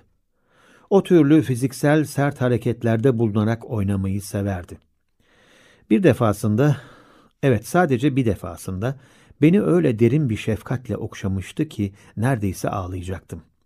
Ama her seferinde onun neşesi de, şefkati de hiçbir iz bırakmaksızın birden kaybolan rüya gibi kayboluveriyordu. Bu durum aramızda sıcak bir baba-oğul ilişkisinin oluşacağına dair umuda hiçbir yer bırakmıyordu. Bazen onun zeki, güzel, parlak simasını incelediğim olurdu. Kalbim farklı şekilde atmaya başlar, bütün varlığım sanki onun için çırpınırdı. Oysa o sırada içimde olanları hissetmişçesine yanımdan geçerken ya yanağımı okşar, ya oradan uzaklaşır, ya bir şeylerle meşgul olmuş gibi yapar ya da soğuk dururdu. İşte onun o soğukluğunu hissettiğim anda benim bütün hevesim kırılır, içimdeki o sıcaklık birdenbire soğurdu. Onun ara sıra bana teveccüh göstermesinin nedeni benim sessiz ama anlaşılır yalvarışlarım değildi kesinlikle. O beklenmedik bir anda böyle davranmaya başlardı. Sonradan babamın karakterini şöyle bir gözden geçirince şu sonuca vardım. Onun ne beni ne de aile hayatını umursadığı vardı. O başka bir şeyi seviyor ve onun zevkini çıkarıyordu. Babam bir gün gücünün yettiği şeyi sadece kendin yap, kimseye boyun eğme. Hayatın tadı tuzu kendi kendine ait olmak, kendi kendine patron olmaktır demişti. Başka bir gün genç bir demokrat tavrıyla onun karşısında özgürlükler konusunda fikir beyan etmiştim. E, o gün neşesi yerindeydi. Bundan dolayı hangi konuda olursa olsun konuşmaya müsaitti. Özgürlük diye tekrarlamıştı. Peki sen bir insanı özgürlüğe kavuşturan şeyin ne olduğunu biliyor musun? Nedir o? İrade. İnsanın kendi iradesi. O insana özgürlükten daha değerli olan gücü sağlar. İstemeyi bil, o zaman hem özgür olursun hem yönetirsin. Babamın her şeyden önce ve her şeyden çok yapmak istediği şey hayatını yaşamaktı ve hayatını yaşıyordu da. Belki de babam hayattan uzun süre faydalanamayacağını hissetmişti. 42 yaşında vefat etti. Zasakinalara ziyaretimi tüm ayrıntılarıyla babama anlattım. O bankta oturuyor ve elindeki çubukla kuma kendince bir şeyler çizerek biraz dalgın halde beni dinliyordu. Arada bir gözleri ışıldayıp daha önce görmediğim tuhaf bir yüz ifadesiyle bana bakıyordu. Arada bir kısa sorular sorarak, arada bir itirazlarını belirterek benim ilgimi canlı tutmaya çalışıyordu. Ben ilk anlarda Zinayda'nın ismini söylemeye cesaret edemedim. Ama yine de kendimi tutamayıp kızı övmeye başladım. Babam takılırcasına gülüyordu. Bir süre sonra düşüncelere daldı, gerindikten sonra ayağa kalktı. Evden çıktığımız sırada atını eğerlemeyi emrettiğini hatırladım. O çok iyi bir biniciydi ve vahşi atları ehlileştirmede Bay Reri'den daha tecrübeliydi. Baba seninle birlikte geleyim mi? diye sordum. Hayır diye cevap verdi. Onun siması her zamanki ciddi ama nazik ifadesine bürünmüştü. Gitmek istiyorsan tek başına git. Seyise hiçbir yere gitmeyeceğimi söyle diye ekledi. Babam arkasını dönüp hızlı adımlarla uzaklaştı. Arkasından gözlerimle takip ediyordum. Kapıdan çıkıp gözden kayboldu. Çitin üstünden sadece şapkasının tepesi görünmekte ve çit boyunca hareket etmekteydi. Görünüşe göre babam Zasekinaların evine gitmişti. Orada bir saat kadar bulunduktan sonra çıktığı gibi doğruca şehre gidip akşama doğru eve geldi. Öğleden sonra ben de Zasekinaların evine uğradım. Evin salonunda yaşlı kadın tek başına oturmaktaydı. O bakışını bana yöneltti ve elindeki örgü şişini şapkasının altına sokup e, başını birkaç kere kaşıdıktan sonra bir dilekçeyi temize çekmesine yardımcı olup olamayacağımı sordu. Elbette memnuniyetle diye cevap verdim ve sandalyenin ucuna oturdum. Kinya Ginya bana buruşuk ve lekeli bir kağıdı uzatırken harflerin olabildiğince büyük olmasına dikkat edin dedi. Azizim bu işi bugün yapabilir misiniz? Elbette bugün yaparım. O sırada yan odanın kapısı aralandı ve saçlarını gelişi güzel bir şekilde toplamış olan Zinayda'nın solgun ve düşünceli siması göründü. O kocaman gözlerini bana yöneltip soğuk bir ifadeyle birkaç saniye baktıktan sonra kapıyı yavaşça kapadı. Zina, hey Zina diye seslendi yaşlı kadın. Zinayda cevap vermedi. Yaşlı kadının dilekçesini yanıma alıp oradan ayrıldım ve gece yarısına kadar dilekçeyi temize çekmekle uğraştım. Benim tutkum o gün başladı. Yeni göreve başlayan biri ne hissediyorsa, bende de buna benzer şeyi hissettiğimi hatırlıyorum. Ben sadece çocukluğunu geride bırakmış bir delikanlı değildim. Aynı zamanda aşk ateşiyle yanmaya başlayan biriydim. Tutkumun o günden itibaren başladığını söylemiştim ya. Benim çile ve ızdırap dolu günlerimin de o gün başladığını ekleyeyim. Zinayda yanımda yokken yüreğim daralıyor, rengim adeta sararıyordu. Kafam hiçbir şeyi almıyordu. Gönlüm hiçbir şey istemiyordu. Günlerce hep onu düşünüyordum. Yüreğim daraldıkça daralıyordu. Ama o yanımdayken de huzur bulamıyordum. Onu başkalarından kıskanıyordum. Kendimin bir hiç olduğunu anlıyordum.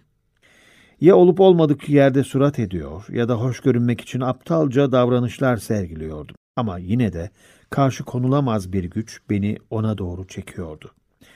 Ve ben mutluluktan kaynaklanan irade dışı titreme eşliğinde onun odasına giriyordum. Zinayda ona aşık olduğumu çok geçmeden fark etti. Zaten ben de bu durumu pek saklamayı düşünmüyordum.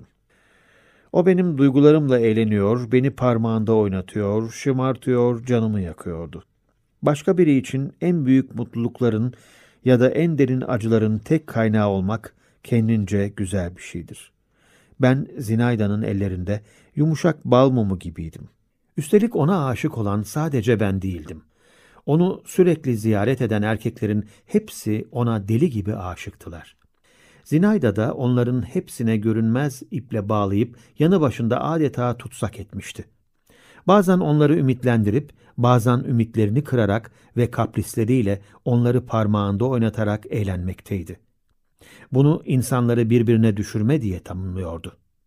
Erkekler de kendilerine yapılanlara itiraz etmeyi hiç düşünmüyor, Zinayda'ya seve seve boyun eğiyorlardı. Kinyajna'nın hayat dolu, güzel ruhunda ve vücudunda kurnazlıkla tasasızlığın, doğallıkla yapmacıklığın, sakinlikle yaramazlığın büyüleyici bir karışımı vardı. Onun yaptığı ve söylediği her şeyde, her hareketinde tarif edilemez bir çekicilik vardı. Ondan özgün ve etkin bir güç fışkırıyordu. Siması da sürekli değişip oynuyordu. Yüzünde aynı anda hem alaycı hem düşünceli hem de muhtelif ifadeleri görmek mümkündü. Binbir türlü duygu onun gözlerinde ve dudaklarında güneşli ama rüzgarlı bir gündeki bulutların gölgesi gibi hızlı ve hafif şekilde belirip kayboluyordu. Kendisini seven hayranlarının hepsine ihtiyacı vardı. Zinayda'nın bazen benim vahşi hayvanım, bazen de sadece benim diye hitap ettiği Belovzorov, onun için kendini ateşe atmaya bile hazırdı. Belovzorov kendi aklına ve başka özel yönlerine fazla güvenmese de başkalarına karşı üstünlük elde etmeye çalışıyordu. O, başka erkeklerin sadece lafla peynir gemisi yürütmeye çalıştıklarını ima ederek durmadan Zinayda'ya evlenme teklifinde bulunuyordu. Maydanov, Zinayda'nın ruhunun şiir ihtiyacını karşılıyordu. Diğer pek çok yazar gibi o da soğuk biriydi. Zinayda'yı taparcasına sevdiğine, onu belki de kendini ısrarla inandırmaya çalışıyordu. Bitmez tükenmez şiirleriyle Kinyajna'ya övgüler yağdırıyordu. Şiirlerini hem yapmacık hem içten denecek kadar tuhaf bir coşkuyla okuyordu. Zinayda onun bu haline acıyor, biraz alay ediyordu, ona fazla inanmıyordu. Gizli duygularını döktüğü şiirlerini dinlemekten sıkılınca kendi deyimiyle havayı ferahlatmak için Pushkin'in şiirlerinden okutuyordu ona. Alaycı ve nüktedan bir doktor olan Lushin, Kinyajna'yı herkesten daha iyi tanıyordu. Zinayda'ya hem gıyabında hem karşısındayken azarlayıcı sözler söylese bile herkesten daha çok seviyordu onu. Zinayda da ona saygı duyuyordu. Ama onun söylediklerini yanına bırakmıyordu. Yeri geldiğinde Lushin'e de avucunun içinde tutulduğunu tuhaf ve art niyetli bir tavırla hissettiriyordu. Bir gün benim de onların yanında olduğum sırada ben cilveli biriyim, kalpsizim, doğuştan aktrisim demişti Zinayda ona. Bu iyidir, elinizi uzatın, kancalı iğne batıracağım. Canınız yandığı halde sırf şu delikanlıya yürekli olduğunuzu göstermek için güleceksiniz. Doğrulukla övünen sayın beyefendi. Lushin kızarıp bozararak başını diğer tarafa çevirip dudaklarını ısırmıştı. Nihayetinde elini uzatmıştı. Zinayda eline iğneyi batırınca Lushin gerçekten gülmeye başlamıştı. Zinayda iğneyi gittikçe daha derine batırırken gülerek delikanlının gözlerine bakıyordu. O ise sağa sola bakınarak gözlerini kızdan kaçırmaya çalışıyordu. Ben Zinayda ile Kont Malevski'nin arasındaki ilişkiyi hiç anlayamıyordum. Malevski yakışıklı, çevik, oldukça akıllı biriydi ama onun hal ve hareketlerinden şüphe uyandıran, yapmacık bir şey fark ediliyordu. Sadece 16 yaşında olan ve yabancılarla yeni yeni ilişki kurmaya başlayan ben bile bunu fark etmişken Zinayda'nın fark etmemesine hayret ediyordum. Belki de bunu fark etmesine rağmen üzerinde durmamıştır. Yanlış terbiye, garip ilişkileri ve alışkanlıkları, Annesinin her zaman yanında olması, fakirlik ve evdeki düzensizlik, onun olabildiğince özgür olması ve çevresindeki insanlara göre kendisinin üstün olduğu bilincine sahip olması gibi pek çok şey, onun kişilik ve karakterinde başkalarını biraz küçümseyen vurdum duymazlığı ve özensizliği meydana getirmişti.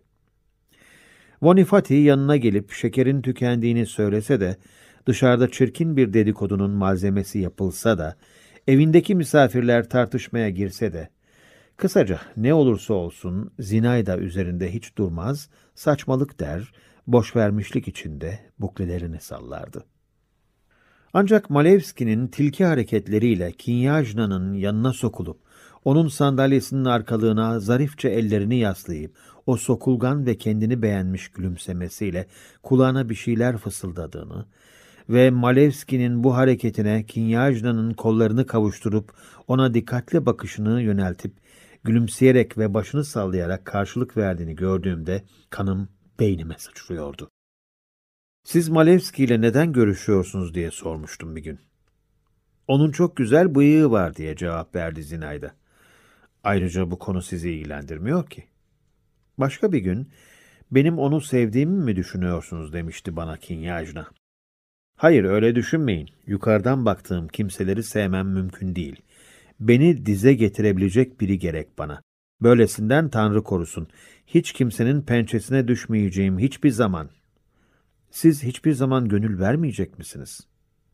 Eldivenin ucuyla burnuma hafifçe vurarak, peki sizi, ben sizi sevmiyor muyum demişti. Evet, Zinay da benimle hep dalga geçiyordu. Üç hafta boyunca ben onu her gün gördüm. Bu süre zarfında bana neler yapmadı ki? Bizim eve nadiren geliyordu. Ama bu duruma üzüldüğüm yoktu. Bize geldiğinde olabildiğince ağırbaşlı bir hanımefendiye, bir kinyajnaya dönüşüyordu. Evde ondan çekiniyordum. Onunla baş başa kalmamaya çalışıyordum. Ben kendi duygularımı anneme ifşa etmekten korkuyordum aslında.'' O Zinayda'dan hiç haz etmeyip bizim birbirimize olan davranışlarımıza dikkat kesiliyordu. Babamdan o kadar çok korkmuyordum. O beni fark etmiyor gibiydi. Zinayda ile ise az ama olgunca anlamlı konuşmaktaydı. Ben ders çalışmayı, kitap okumayı, hatta mahallede dolaşmayı ve ata binmeyi bırakmıştım. Ayağa bağlı bir böcek misali sadece sevdiğim müştemilatın etrafında sürekli dolaşıp duruyordum.'' Sürekli o evde olmak istiyordum. Ama bu mümkün değildi. Annem hep homurdanıyordu. Bazen de Zinayda beni uzaklaştırıyordu. Böyle olduğu zamanlar ben ya odama kapanıyordum ya da bahçenin bittiği yere gidiyordum. Yıkık seranın ayakta kalmış yüksek taş duvarına çıkıp, yola bakan tarafına oturup, ayaklarımı aşağıya sarkıtıyor, hiçbir şey görmesem de saatlerce bakınıp duruyordum. Yanımdaki tozlu ısırganlar üzerinde beyaz kelebekler kanatlarını yavaş yavaş çırparak uçuşuyor, yorulmak bilmeyen bir serçe, yarısı kırık kırmızı kerpicin üzerine konup, tüm vücuduyla sürekli dönerek ve kısa kuyruğunu açarak rahatsız edici şekilde sürekli ötüyordu. Ak ağacın yapraksız olan tepesine tüneyen korkmuş kargalar arada bir gaklıyorlardı. Güneş ağacın seyrek dallarını okşarken rüzgar o dalları yavaş yavaş sallıyordu. Don manastırından ara sıra ağır ve hüzünlü çan sesi duyuluyordu. Bense kımıldamadan oturuyor, etrafa göz atıyor ve dinliyordum. Çanın sesiyle birlikte içimi adına koyamadığım bir duygu kaplıyordu. Bu duygu hem hüzün, hem sevinç, hem ön sezi, hem arzu, hem de yaşam korkusunu içeriyordu. Ancak o günlerde ben bunların hiçbirini anlamamıştım. O zamanlar içimi kaplayan duyguların adını söyleyemezdim ya da bütün o duygulara Zinayda adını koyabilirdim. Zinayda ise benimle kedinin fareyle oynadığı gibi oynamaya devam ediyordu. Beklenmedik bir anda benimle cilveleşebiliyordu.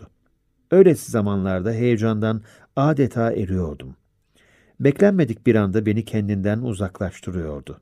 Öylesi zamanlarda ise ona tekrar yaklaşmaya hatta gözlerine bakmaya cesaret edemiyordum. Zinayda'nın bana birkaç gün üst üste çok soğuk davrandığı hala hatırımdadır. O günlerde içim içimi yemişti.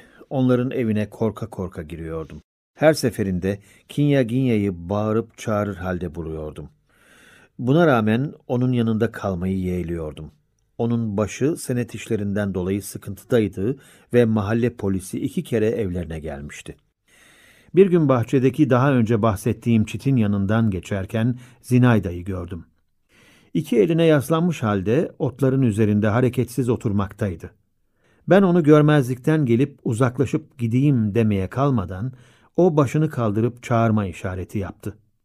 Ben olduğum yerde kala kaldım. İlk başta ne demek istediğini anlamamıştım.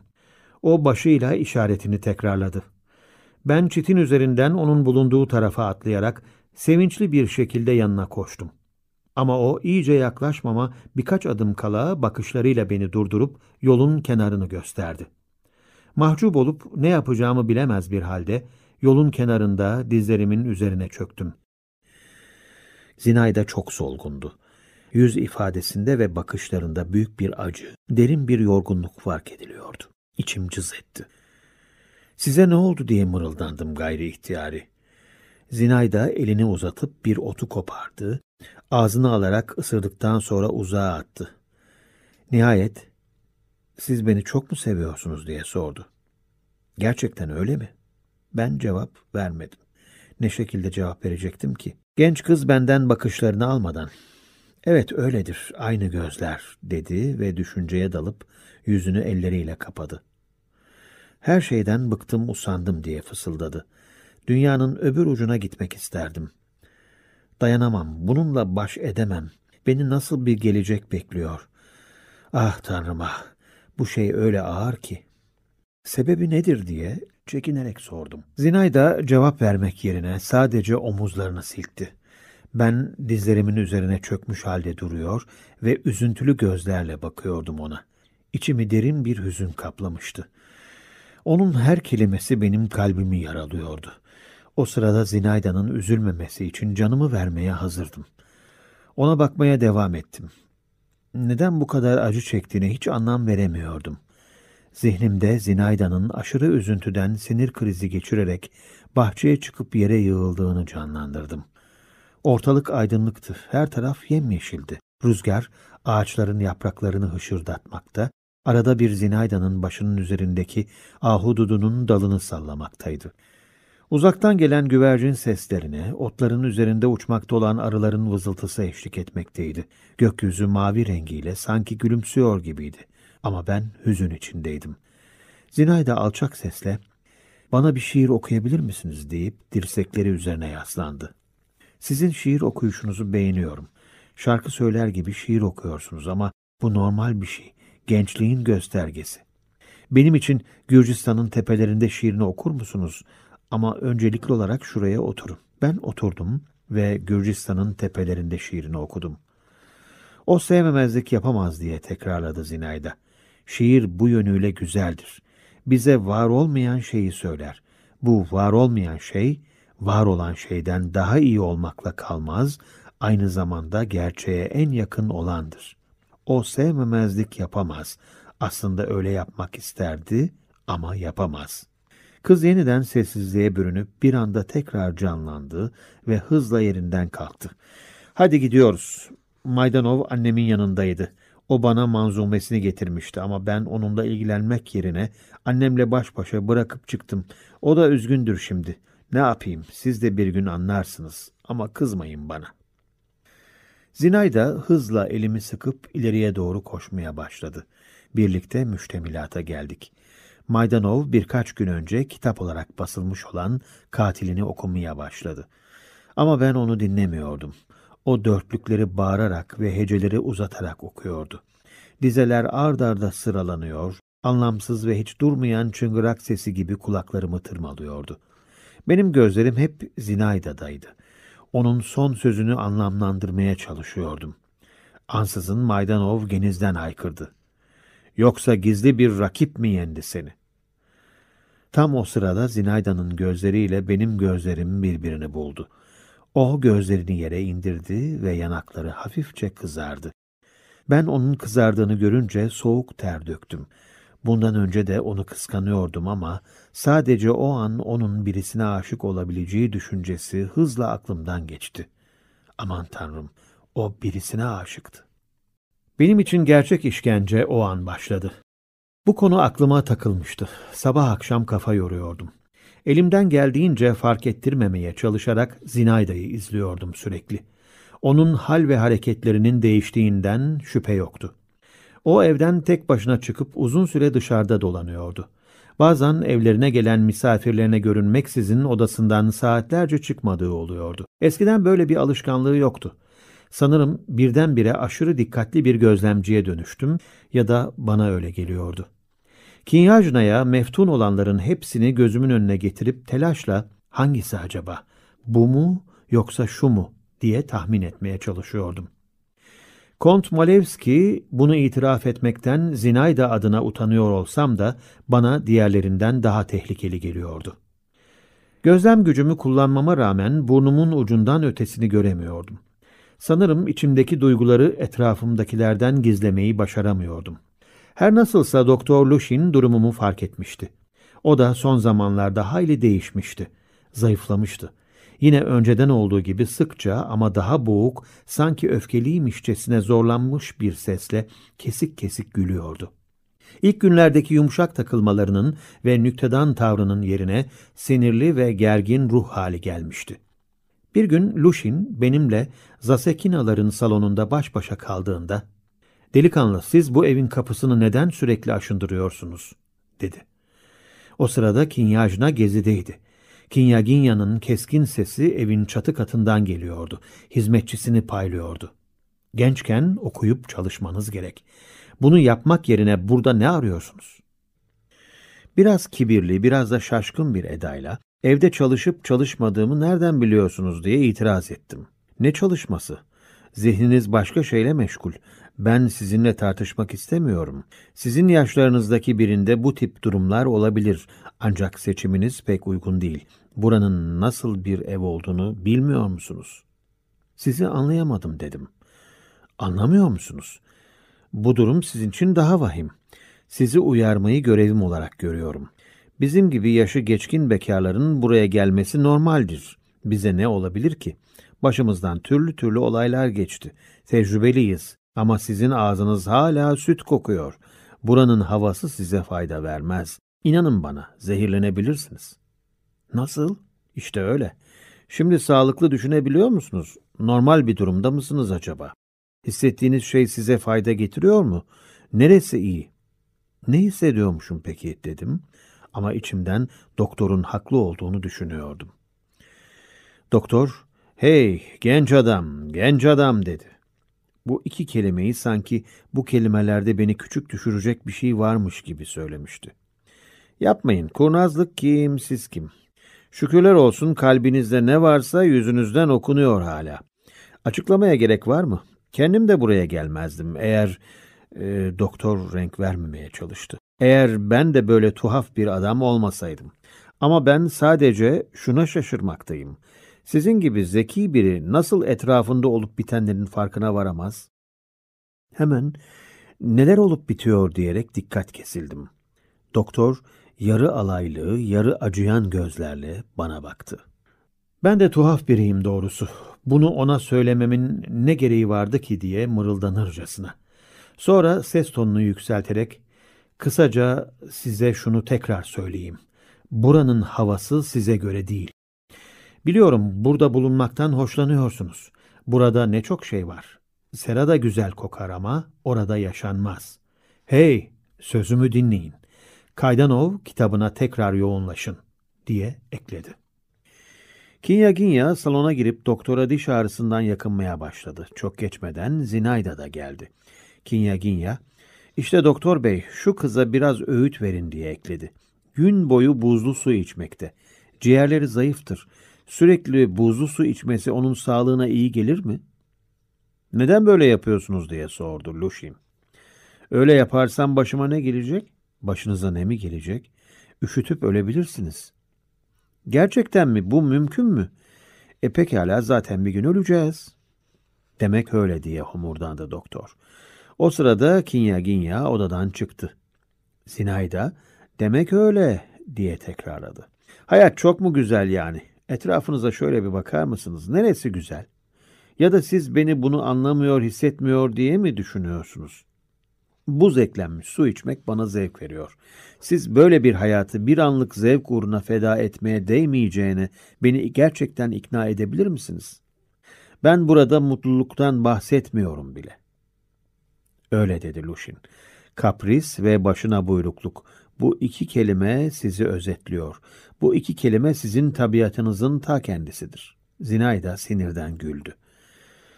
Saygıdeğer doktorum, mesaj için çok geç kaldınız. İyi gözlemleyemiyorsunuz, arkada kalıyorsunuz. Gözlük taksanız iyi olacak. Artık kapris yapacak halim yok. Sizi kandırmak, kendimi kandırmak ne kadar eğlenceli.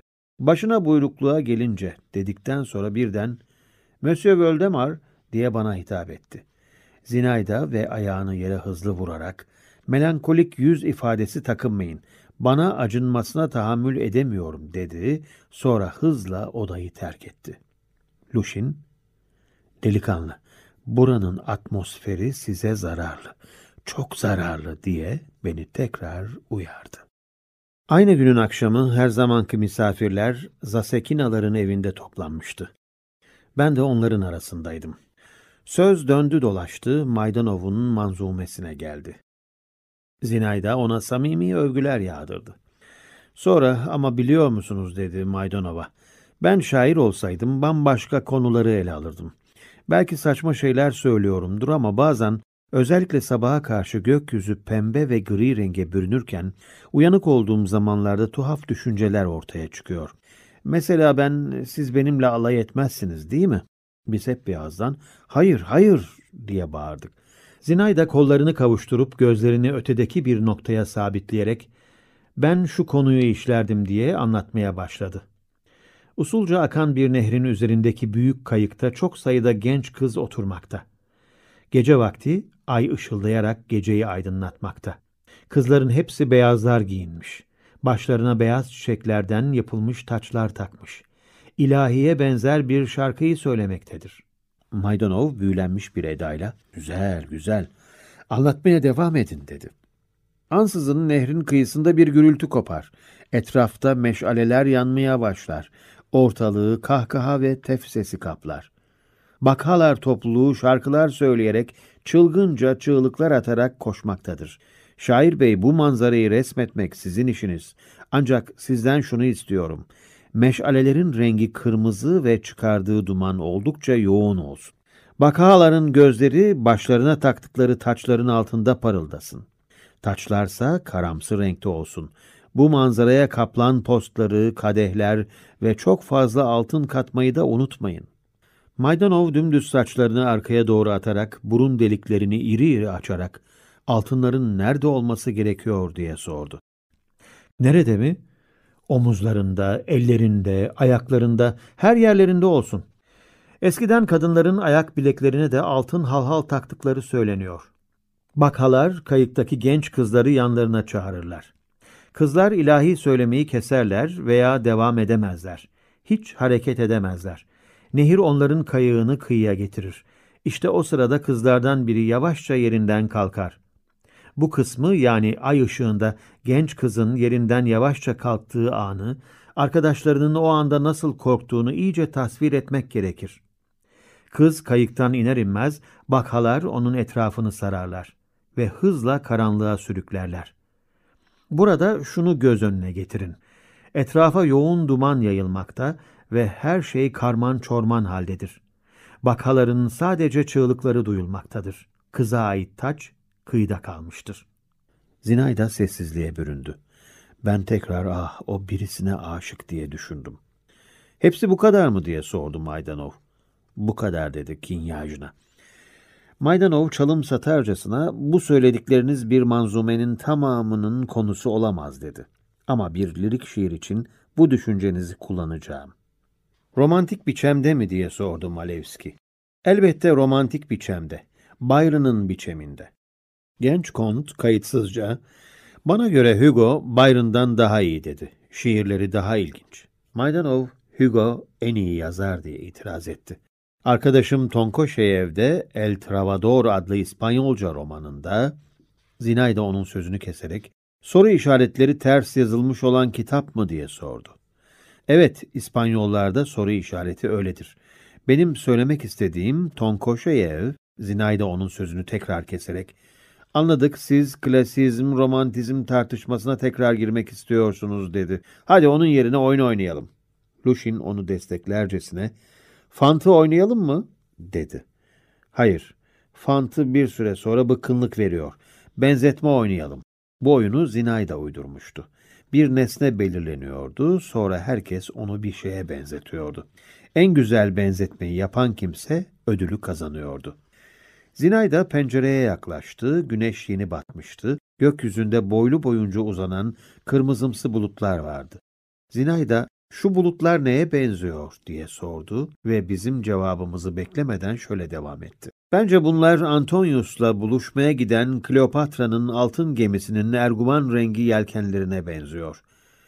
Maydanov geçenlerde bununla ilgili bana bir şeyler anlatmıştınız, hatırlıyor musunuz? Biz hepimiz Hamlet'teki Polonius gibi bulutların Zinayda'nın söylediği yelkenlere benzediğine, kimsenin bundan daha iyi bir benzetme bulamayacağına karar verdik. Zinayda, o zaman Antonius kaç yaşındaydı diye sordu. Malevski, büyük bir ihtimalle genç olsa gerek dedi. Maydanov kendinden emin bir edayla, evet gençti dedi. O sırada Lushin, affedersiniz diye haykırdı. O kırk yaşını geçmişti. Zinayda Lushin'e hızlı bir bakış atıp, kırk yaşını geçmişti diye tekrarladı. Çok geçmeden ben eve gittim. Aşık diye mırıldandım gayri ihtiyari. Ama kime? Günler geçiyordu. Zinay da gittikçe tuhaflaşıyordu. Onu anlamak günden güne zorlaşıyordu. Bir gün odasına girdiğimde onu hasır sandalyeye oturmuş, önündeki masanın sivri kenarına başını dayamış buldum. Beni fark edince doğruldu. Yüzü gözyaşlarıyla sırılsıklam haldeydi. Soğuk alaycı bir gülümsemeyle, ''Aa siz miydiniz?'' dedi. Şöyle yanıma gelsenize. Yanına gittim. Zinay da elini başıma koydu. Ansızın saçlarımın bir kısmını parmaklarına dolayıp sertçe çevirmeye başladı. Bir süre sonra dayanamayıp canım acıyor dedim. Vay canınız mı acıyor? Sizce benim canım acımıyor mu? Canım acımıyor mu? dedi sözlerini ard arda tekrarlayarak. Saçımın küçük bir tutamının koptuğunu fark edince Ah diye haykırdı. Ne yaptım ben? Zavallı Monsieur Voldemar kopardığı saç tellerimi dikkatle düzelterek işaret parmağına doladı. Sizin bu saçlarınızı madalyonumun içine koyup boynumda taşıyacağım dedi. Bunu söylerken gözleri yaşlıydı. Sonra şöyle söyledi. Bu belki sizi biraz teselli eder. Şimdi evinize gidin. Güle güle. Eve döndüğümde tatsız bir sahneyle karşılaştım. Annemle babam bir şey yüzünden tartışıyorlardı. Annem gücenmiş bir tavırla babama bir şeyler söylüyordu. Babamsa her zamanki gibi soğuk ve kibar bir tavır takınarak tepki göstermeden dinliyordu. Biraz sonra babam dışarı çıkıp ata binerek evden uzaklaştı. Annemin babama ne söylediğini duyamadım. O sırada zaten bu konuyu düşünecek halde değildim. Hatırladığım kadarıyla babam gittikten sonra annem beni odasına çağırttı ve Kinyaginya'nın evini sık sık ziyaret etmemden hiç hoşlanmadığını, onun nazarında Kinyaginya'nın her şeyi yapabilecek bir kadın olduğunu söyledi. Ben anneme yaklaşarak elini öptüm. Konuşmaya son vermek istediğimde hep böyle yapardım ve odama yöneldim. Zinayda'nın gözyaşları zihnimi alt üst etmişti. Ne düşüneceğimi, olanları neye yoracağımı bilemiyordum. Biri dokunsa ağlayacak gibiydim. Sonuçta ben 16 yaşında olsam da bir çocuktum. Belavzorov gün geçtikçe daha tehditkar bir hal alıyor ve Kont Malevski'ye kurdun koyuna baktığı gibi bakıyor olsa da ben artık kurnaz kontu düşünmeyi bırakmıştım. Gerçi ben artık hiç kimseyi düşünmüyordum. Tahminler yürütmekten kafam kazan gibi olmuştu. İnsanlardan uzaklaşıp kendimle baş başa kalabileceğim yerler arıyordum sürekli. Yıkık seranın ayakta kalmış duvarları daha da çok hoşuma gitmeye başlamıştı. Bu duvarlardan en yükseğine tırmanıp orada uzun süre kalır ve kendimi öyle mutsuz, yalnız ve kederli hissederdim ki kendime acımaya başlardım. Bu acıma duygusu bana büyük bir haz verirdi. Kendime acıdıkça mest olurdum. Bir gün yine o duvarın üzerinde oturuyor, gözlerimi uzaklara dikmiş manastırdan gelen çan sesini dinliyordum. Ansızın tenimi bir şey okşayıp geçti. Rüzgar desem değildi. Anlık bir titreme hissi de değildi. Sanki esinti gibiydi, bir şeyin yaklaştığına dair his gibiydi. Gözlerimi aşağı indirdim. Üzerine ince gri bir elbise giymiş, omzuna pembe bir şemsiye dayamış olan Zinayda'yı gördüm. O yol boyunca hızlı adımlarla yürümekteydi. Beni görür görmez durdu, hasır şapkasını ucundan tutarak biraz geriye itti ve ışıl ışıl gözleriyle bana baktı. Yüzüne kondurduğu acayip bir gülümsemeyle o kadar yüksekte ne yapıyorsunuz dedikten sonra sözlerine şöyle devam etti. Beni sevdiğinizi tekrarlayıp duruyordunuz yani. Eğer beni gerçekten seviyorsanız yolumun üzerine atlayın işte. Zinayda daha sözünü bitirmemişti ki sanki birisi beni arkamdan itmişçesine aşağı uçtum. Duvarın yüksekliği iki sajen kadar vardı. Ayaklarımın üstüne düştüm ama çarpmanın etkisi öyle büyüktü ki dengemi kaybederek yere yığılıp bir anlığına kendimden geçtim. Kendime geldiğimde daha gözlerimi açmamışken Zinayda'nın yanı başımda olduğunu hissettim. Üzerime eğilmiş, ''Canım çocuğum sen neden böyle yaptın? Sözümü dinlemesen olmaz mıydı? Seni seviyorum, ayağa kalk.'' diye konuşuyordu. Sesinde hem endişeli hem şefkatli bir ton vardı. Endişeyle nefes alıp verdikçe hızla inip kalkan göğsünü çok yakınımda hissediyordum. Elleriyle başımı okşuyordu. Birdenbire orada bana bir şeyler oldu. Zinayda pamuk gibi yumuşak dudaklarıyla yüzümü öpmeye başladı. Dudaklarımdan da öptü. O sırada gözlerimi kapalı tutuyordum ama Zinayda kendime geldiğimi yüz ifademden anlamış olacak ki hızla kalkıp şöyle dedi. Kalkın bakalım yaramaz çılgın çocuk. Neden toz toprak içinde yatıyorsunuz? Ben düştüğüm yerden kalktım. Zinayda şemsiyemi verir misiniz dedi. Nereye fırlattım acaba? Bana öyle bakmayın. Bu yaptığınıza ne demeli? Aptallık mı? Bir yeriniz acımadı değil mi? Galiba ısırgan otları yaktı. Bana öyle bakmayın diyorum. Sonra kendi kendine konuşurcasına bir şeyi anlamıyor herhalde, cevap vermiyor dedi ve tekrar ses tonunu yükselterek şöyle dedi bana. Hadi evinize gidin Monsieur Voldemar. Üstünüzü başınızı temizleyin. Sakın beni takip etmeyin yoksa çok kızarım ve bundan sonra hiçbir zaman sözlerini bitirmeden hızla oradan uzaklaştı. Bense yol üstüne oturdum. Sersemlemiş durumdaydım. Ellerimi ısırgan otları tahriş etmişti. Sırtım sızım sızım sızlıyordu. Başım da dönüyordu. Ama o an tarifsiz bir mutluluk sardı bedenimi. O duyguyu ömrümde bir daha hissetmediğimi söyleyebilirim. O mutluluğu tüm uzuvlarımda tatlı bir sızı olarak hissettim. Onun etkisiyle yerimden coşkuyla kalkıp hoplayıp zıplamaya ve haykırmaya başladım. Hakikaten de ben hala bir çocuktum. O gün kalbim sevinç ve gururla dolup taşıyordu. Yüzümde Zinayda'nın öpücüklerinin sıcaklığını çok net bir şekilde hissedebiliyordum. Onun dudaklarından dökülen her kelimeyi heyecandan titreyerek aklıma getiriyordum. Beklenmedik bir anda karşıma çıkan bu mutluluğun üstüne titreyip durmaktaydım. Bu hissettiklerim öyle yoğundu ki kendim bile ürküyordum. Hatta bu duygulara sebep olan kızı görmek istemiyordum. Bundan böyle kaderimden bir şey istemeye hakkım yokmuş. Sadece son defa derin bir nefes almam, sonra ölmem gerekiyormuş gibi geliyordu bana. Ama ertesi günü müştemilata giderken büyük bir utanç duyuyordum ve bu duygumu kendini sır saklayabilen biri olarak göstermek isteyen edepli adam gibi aşırıya kaçmayan bir samimiyet maskesi altında boşuna gizlemeye çalışıyordum. Zinay da en ufak bir heyecan belirtisi göstermeden her zamanki tavrıyla karşıladı beni. Sadece ikaz edercesine işaret parmağını sallayarak bir yerimin morarıp morarmadığını sordu. O sırada benim aşırıya kaçmayan samimiyetim, gizemliliğim birden kayboldu. Onlarla birlikte içimdeki utanç duygusu da yok olmuştu. Gerçi Zinayda'dan özel bir şey beklemiyordum ama onun umursamaz tavrı tokat gibi yüzüme çarpıp aklımı başıma getirmişti. Onun gözünde küçük bir çocuk olduğumun farkına varmıştım ve bu durum çok zoruma gitmişti. Zinayda odada dolaşıyor, bana her baktığında hafifçe gülümsüyordu. Ama aklı başka yerlerdeydi. Bu bariz bir şekilde görünüyordu.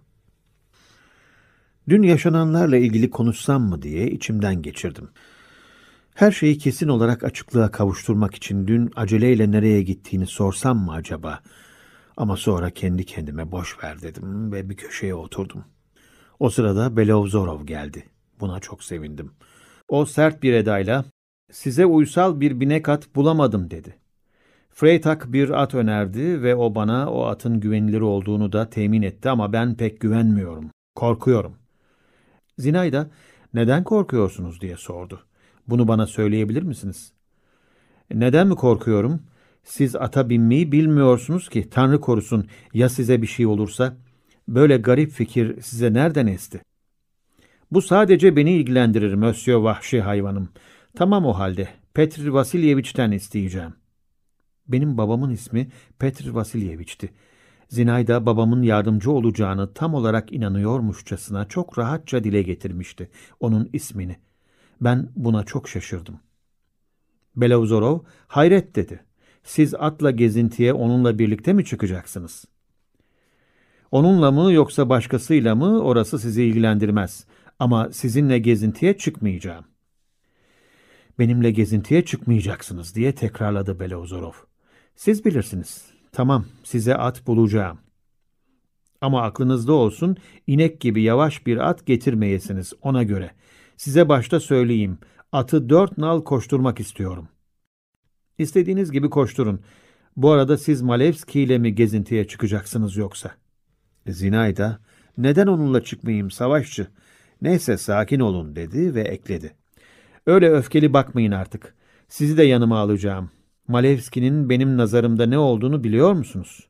Öf, bıktım ondan. Zinayda sonuncu cümleyi söylerken başını salladı. Belevzorov, siz beni teselli etmek için böyle söylüyorsunuz diye mırıldandı. Zinayda gözlerini kısarak uzunca baktı ona. Nihayet bununla avunacak mısınız? O, o, o savaşçı dedi, başka söz bulamamışçasına. Peki bizimle birlikte siz de gelir miydiniz Monsieur Voldemar?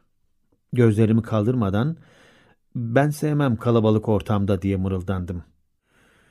Siz e, baş başa gezmeyi tercih ediyorsunuz demek. Pekala siz bilirsiniz dedi iç çekerek. Sonra Belavzorov'a şöyle dedi.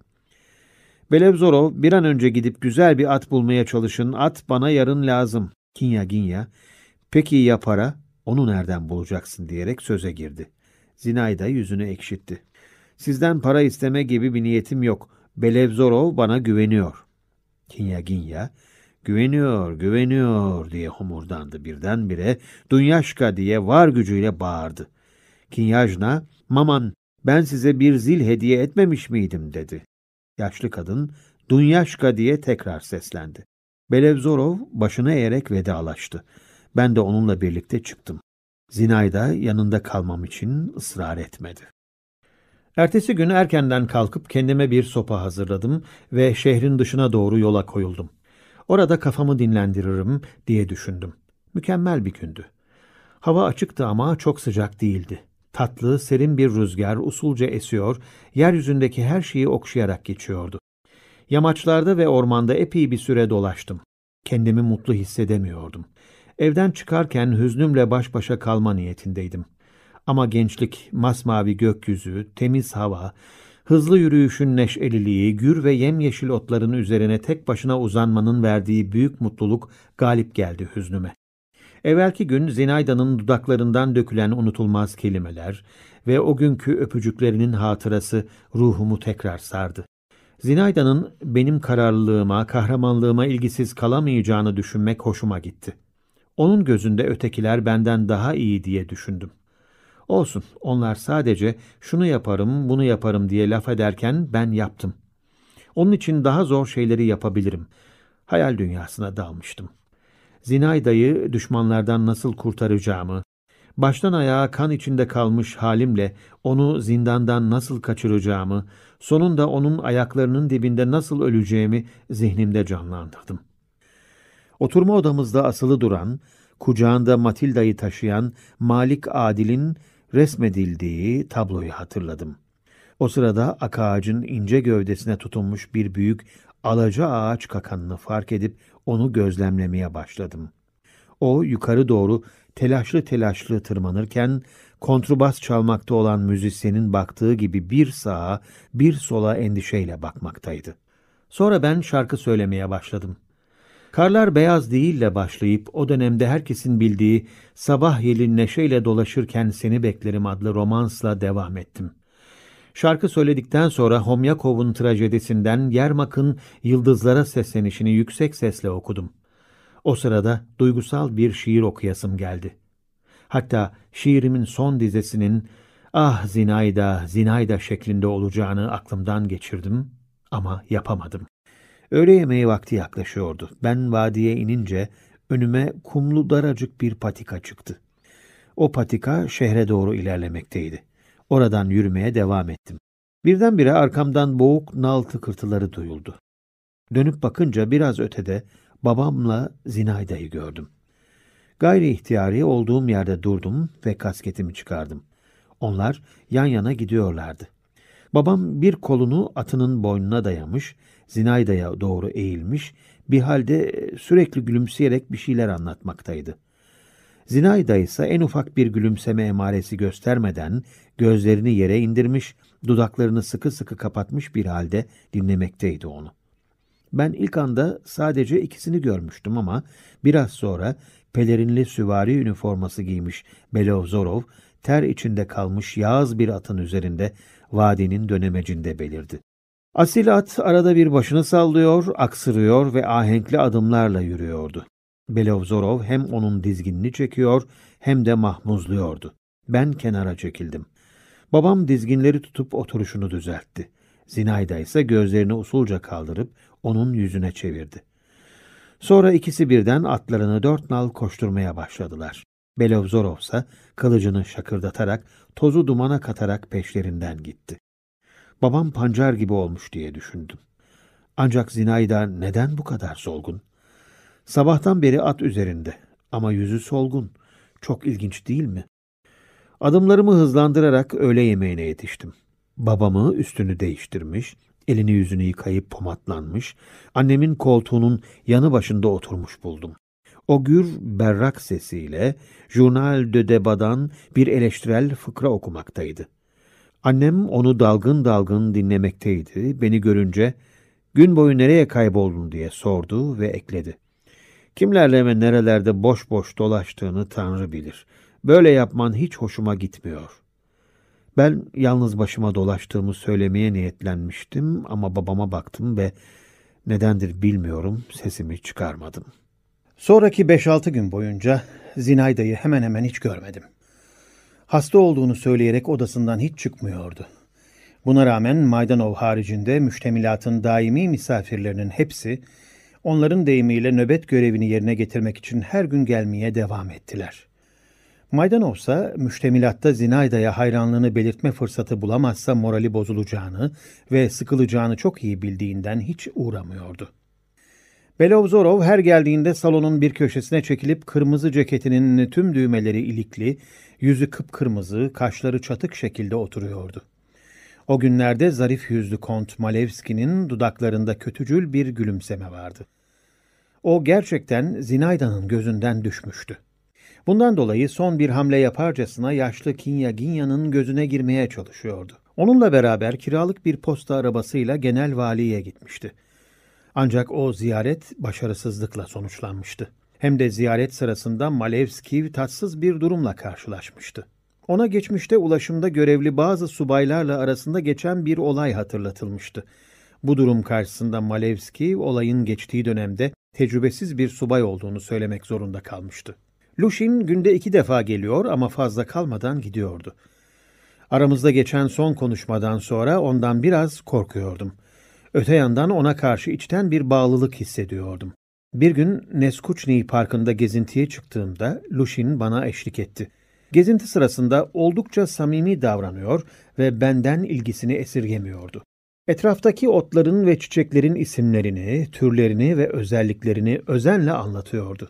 Birdenbire hani derler ya damdan düşer gibi eliyle alnına vurup şöyle haykırdı. Ne kadar aptalmışım. Zinayda'nın cilveli biri olduğunu düşünüyordum ama yanılmışım. Galiba bazı insanlar kendini feda etmekten haz alıyor. Ne demek istiyorsunuz diye sordum. Lushin, ben size hiçbir şey söylemek istemiyorum diye kestirip attı. Zinayda benden kaçıyordu. Benim ziyaretlerim onu rahatsız ediyordu. Bunu fark etmemem imkansızdı. O beni görünce gayri ihtiyari yüzünü başka tarafa çeviriyordu. Bu gayri ihtiyari davranışı bana büyük acı veriyor ve beni kahrediyordu. Ama onun gözüne gözükmemekten başka yapabileceğim bir şey yoktu. Gözüne ilişmemeye çalışıyordum ve yalnızca uzaktan onu gözetliyordum. Elbette bu her zaman mümkün olmuyordu. Zinayda'ya hala tuhaf bir şeyler oluyordu. Yüzü değişmiş, tamamen farklı birine dönüşmüştü.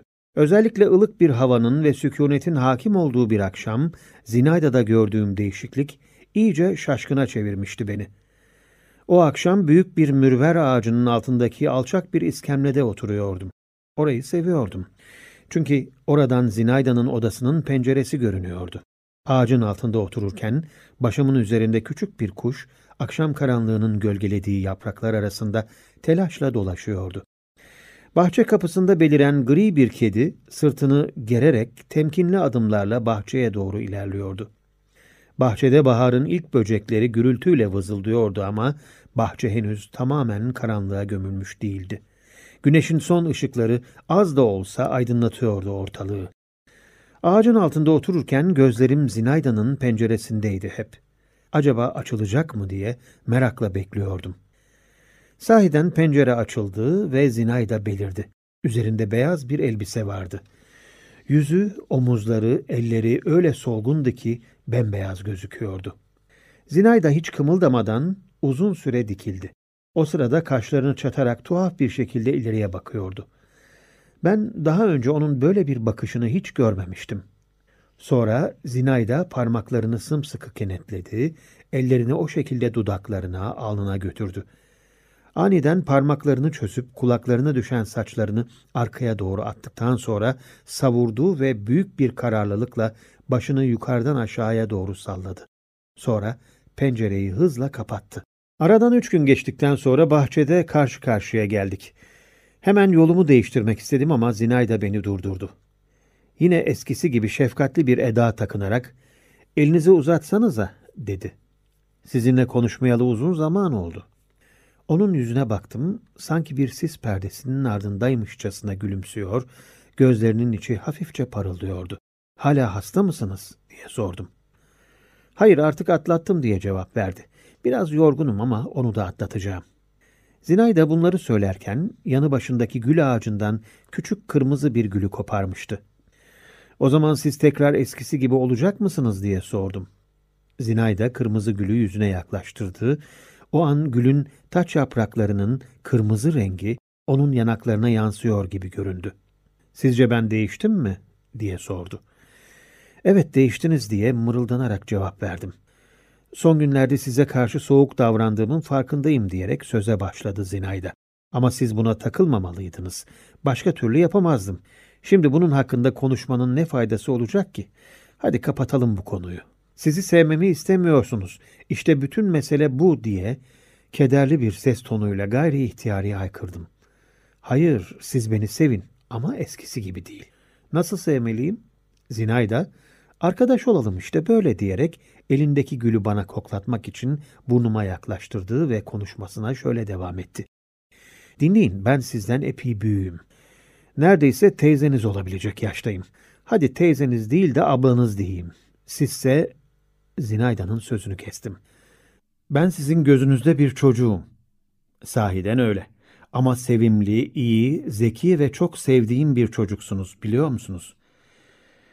Ben bugünden itibaren sizi pajım yani soylu aileden gelen bir çocuk yaverim olarak tayin ediyorum. Şunu aklınızdan çıkarmayın. Pajlar hep kendi hanımefendilerinin yanında bulunmalılar, dedi ve elindeki gülü ceketimin düğme deliğinden geçirerek takarken şöyle ekledi. Bu sizin yeni ünvanınızın ve benim lütfumun bir göstergesidir. Ben daha önce de birkaç kez bana lütuf göstermiştiniz diye mırıldandım. Zinay da ya diyerek gözünün ucuyla bana baktı. Hafızaya bak pekala ben tekrar lütuf göstermeye hazırım. Sonra bana eğilerek alnıma saf, sakin bir öpücük kondurdu. Gözlerimi onun yüzüne yönelttiğim anda arkasını döndü. Hadi beni takip edin pajım diye seslenerek müştemilata doğru yöneldi. Zinayda'nın peşinden giderken şaşkın bir haldeydim. Bu hoşgörülü, sağduyulu kız gerçekten de benim daha önce tanıdığım Zinayda mı diye düşündüm. O sırada Zinayda'nın adımları her zamankinden daha da sakin ve yumuşak, vücuduysa daha görkemli, daha da güzel geliyordu bana. Tanrım, içimdeki aşk ateşi nasıl harlandı bilemezsiniz. O gün öğle yemeğinden sonra misafirler tekrar müştemilatta toplandı. Kinyajna da aralarına katıldı. Benim için unutulmaz olan o ilk gecedeki gibi Zinayda'ya aşık gençlerin hepsi oradaydı. Hatta Nirmatski bile gelmişti. Maydanov bu sefer herkesten önce gelmiş, yeni şiirlerini yanında getirmişti. Müştemilatta tekrar fantı oynamaya başladık. Ama önceki gibi tuhaf şakalar, maskaralık şamata bu sefer yoktu. Çingene taklidi yaparcasına davranmıyorduk artık. Zinayda meclisimize yeni bir düzen getirmişti. Ben, pajlık görevim icabı, onun yanı başında oturuyordum. Zinayda fantı kime çıkarsa o kişi gördüğü bir rüyaya anlatsın diye teklifte bulundu. Ama bu tekliften iyi sonuç elde edilemedi. Anlatılan rüyalar ya ilgi uyandırmayan abuk subuk şeylerdi. E mesela e, Belovzorov rüyasında binek atına Çin sazanı yedirdiğini, atının kafasının tahtadan olduğunu görmüş. Ya da gerçek dışı uydurulmuş rüyalardı. Maydanov upuzun bir öykü anlatmaya başlamıştı. Onun içinde neler neler vardı. Mezar odaları, lir çalan melekler, konuşabilen çiçekler, uzaktan duyulan sesler. Maydanov bu öyküsünü daha bitirmemişken Zinayda söze girdi. Madem iş uydurmaya geldiyse herkes uydurup bir şeyler anlatsın o halde. Anlatma sırası yine Belovzorov'daydı. Genç süvari subayının eli ayağı birbirine dolaştı. Ben uydurup anlatamam dedi. Zinayda da saçmalamayın dedi ve devam etti. Mesela zihninizde evli olduğunuzu canlandırın. Şimdi şunları söyleyin bakalım. Eşinizle vaktinizi nasıl geçirirdiniz? Onu eve hapseder miydiniz? Hapsederdim. Siz de yanında oturur muydunuz? Elbette ben de yanında otururdum. Çok güzel. Ya eşiniz bundan sıkılıp size ihanet etseydi ne yapardınız? Onu öldürürdüm. Peki ya kaçsaydı ne yapardınız? Ne yapıp edip onu bulur ve yine öldürürdüm. Tamam farz edin ki eşiniz benim. O zaman ne yapardınız? Belovzorov biraz sustuktan sonra o zaman kendimi öldürürdüm dedi. Zinay da gülerek anlaşıldı. Sizinki buraya kadarmış dedi. Kurada ikinci fantı Zinayda'ya çıktı. O gözlerini odanın tavanına kaldırıp bir süre düşündü.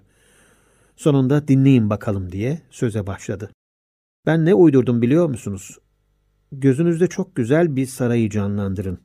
Yaz gecesiydi, muhteşem bir balo vardı. Balo genç kraliçe tarafından düzenlenmekteydi. Sarayın her tarafında altınlar, mermerler, kristaller, ipekler, sayısız mum, elmaslar, çiçekler, tütünler, şatafat için gereken bütün ögeler bulunmaktaydı. Lushin, siz öylesi şatafattan mı hoşlanıyorsunuz diyerek onun sözünü kesti. Zinayda itiraz edercesine, şatafat güzeldir dedi. Ben tüm güzel şeyleri severim. Peki güzel olandan daha çok neyi seversiniz? Bu kurnazca bir şeyi anlayamadım. Bana mani olmayın. İşte öyle muhteşem bir balo söz konusu. Çok sayıda misafir vardı. Onların hepsi de genç, yakışıklı ve cesurdu. Hepsi de kraliçeye deli divane aşıklardı. Malevski misafirlerin arasında kadın yok muydu diye sordu. Yoktu ya da şey e, vardı. Tamamı çirkin miydi? E, fevkalade güzeldiler ama erkeklerin tamamı kraliçeye aşıktı. Kraliçe uzun boylu ve zarif biriydi. Siyah saçlarının üzerinde küçük altın taç vardı. Ben Zinayda'nın yüzüne baktım. O an Zinayda hepimizden öyle üstün görünüyor, onun beyaz alnından, hareketsiz kaşlarından öyle parlak bir zeka, öyle bir kudret hissediliyordu ki, siz o kraliçenin ta kendisisiniz diye içimden geçirdim. Zinayda herkes kraliçenin etrafından dolanmaktaydı diye sözlerine devam ettirdi. Herkes ona metiyeler düzmekte, yağcılık etmekteydi. Lushin, kraliçe o şekilde övülmeyi seviyor mu diye sordu. Of bela mısınız nesiniz? İkide bir insanın sözünü ağzına tıkıyorsunuz. Övülmeyi kim sevmez? Malevski son sorum şu dedi. Kraliçenin kocası var mı acaba? Ben o tarafını düşünmemiştim. Yok diyeyim. Neden kocası olsun ki? Malevski bunu duyar duymaz elbette dedi. Neden kocası olsun ki? Fransızca telaffuzu kötü olan Maydanov, sessiz olun diye haykırdı. Zinayda Mersi dedikten sonra sözlerine şöyle devam etti. Velhasıl kraliçe söylenen süslü cümleleri ve müziği dinliyordu ama misafirlerin hiçbiri onun ilgisini çekmiyordu. Sarayın tavandan tabana kadar uzanan altı büyük penceresi sonuna kadar açıktı. Hava kararmıştı. Pencereden kocaman yıldızların ışıldadığı gökyüzü ve kocaman ağaçların hışırdadığı bahçe görünüyordu. Kraliçe bahçeye bakıyordu. Ağaçların yanında fıskiyeli bir havuz vardı. Fıskiye karanlıkta uzun, hatta upuzun bir hayalet gibi görünüyordu. Kraliçe ortalığı kaplayan konuşmaların ve müziğin gürültüsüne rağmen suyun sakin şırıltısını duymaktaydı. Bakarken aklından şunlar geçiyordu. Beyler hepiniz akıllı, zengin, asilzadelersiniz. Sizler benim etrafımı çevirerek ağzımdan çıkan her sözü can kulağıyla dinlemektesiniz. Neredeyse ayaklarımda can vermeye hazırsınız. Hepiniz bana aitsiniz. Ama şu ilerideki fıskiyenin, oradaki şırıltılı suyun yanında sevdiğim, beni avuçlarının içine alan insan beklemekte. Onun ne pahalı elbiseleri ne de kıymetli taşları var. Onu hiç kimse tanımıyor. Ama o beni beklemekte. Yanına gideceğimden emin. Ben de gideceğim. Benim onun yanına gitmeme, fıskiyenin şırıltılı, ağaçların hışırtılı sesleri arasında, onunla birlikte karanlığa bürünmüş bahçenin arasında kaybolmama engel olabilecek hiçbir güç yok. Zinayda sustu.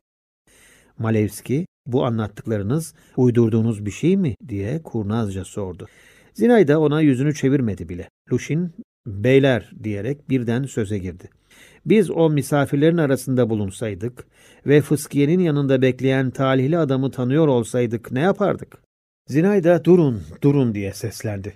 Her biriniz ne mi yapacaktı? Ben bunu şimdi söyleyeceğim. Belovzorov siz onu düelloya çağırırdınız.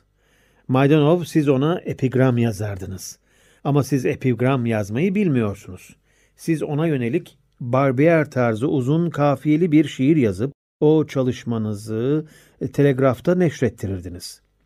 Nirmatski siz ondan borç para alırdınız. Hayır siz ona faizle borç verirdiniz dedikten sonra sizse doktor diye biraz durakladı ve şöyle devam etti. İşte sizin ne yapacağınızı bilmiyorum. Bir saray doktoru olarak diye cevap verdi Lushin. Misafirlerle ilgilenemeyecek bir haldeyken balo düzenlenmemesini öğütlerdim kraliçeye. Belki siz haklı olurdunuz. Peki kont siz? Ben mi diyerek sevimsiz gülümsemesiyle karşılık verdi Malevski. Ha siz ona zehir eklenmiş şekerleme ikram ederdiniz. Malevski'nin yüzünün rengi hafiften değişti. Bir anlığına cimri birinin yüz ifadesine büründü ama hemen kahkahayı patlattı.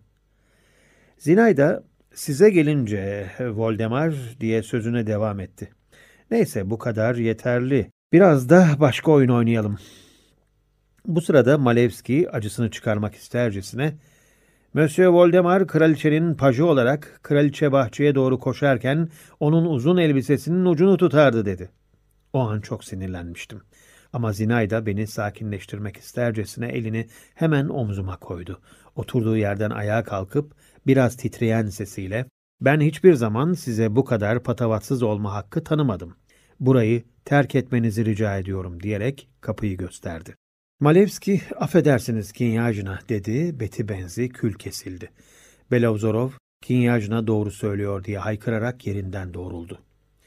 Malevski gerçekten ben böyle olacağını beklemiyordum diye sözünü devam ettirdi.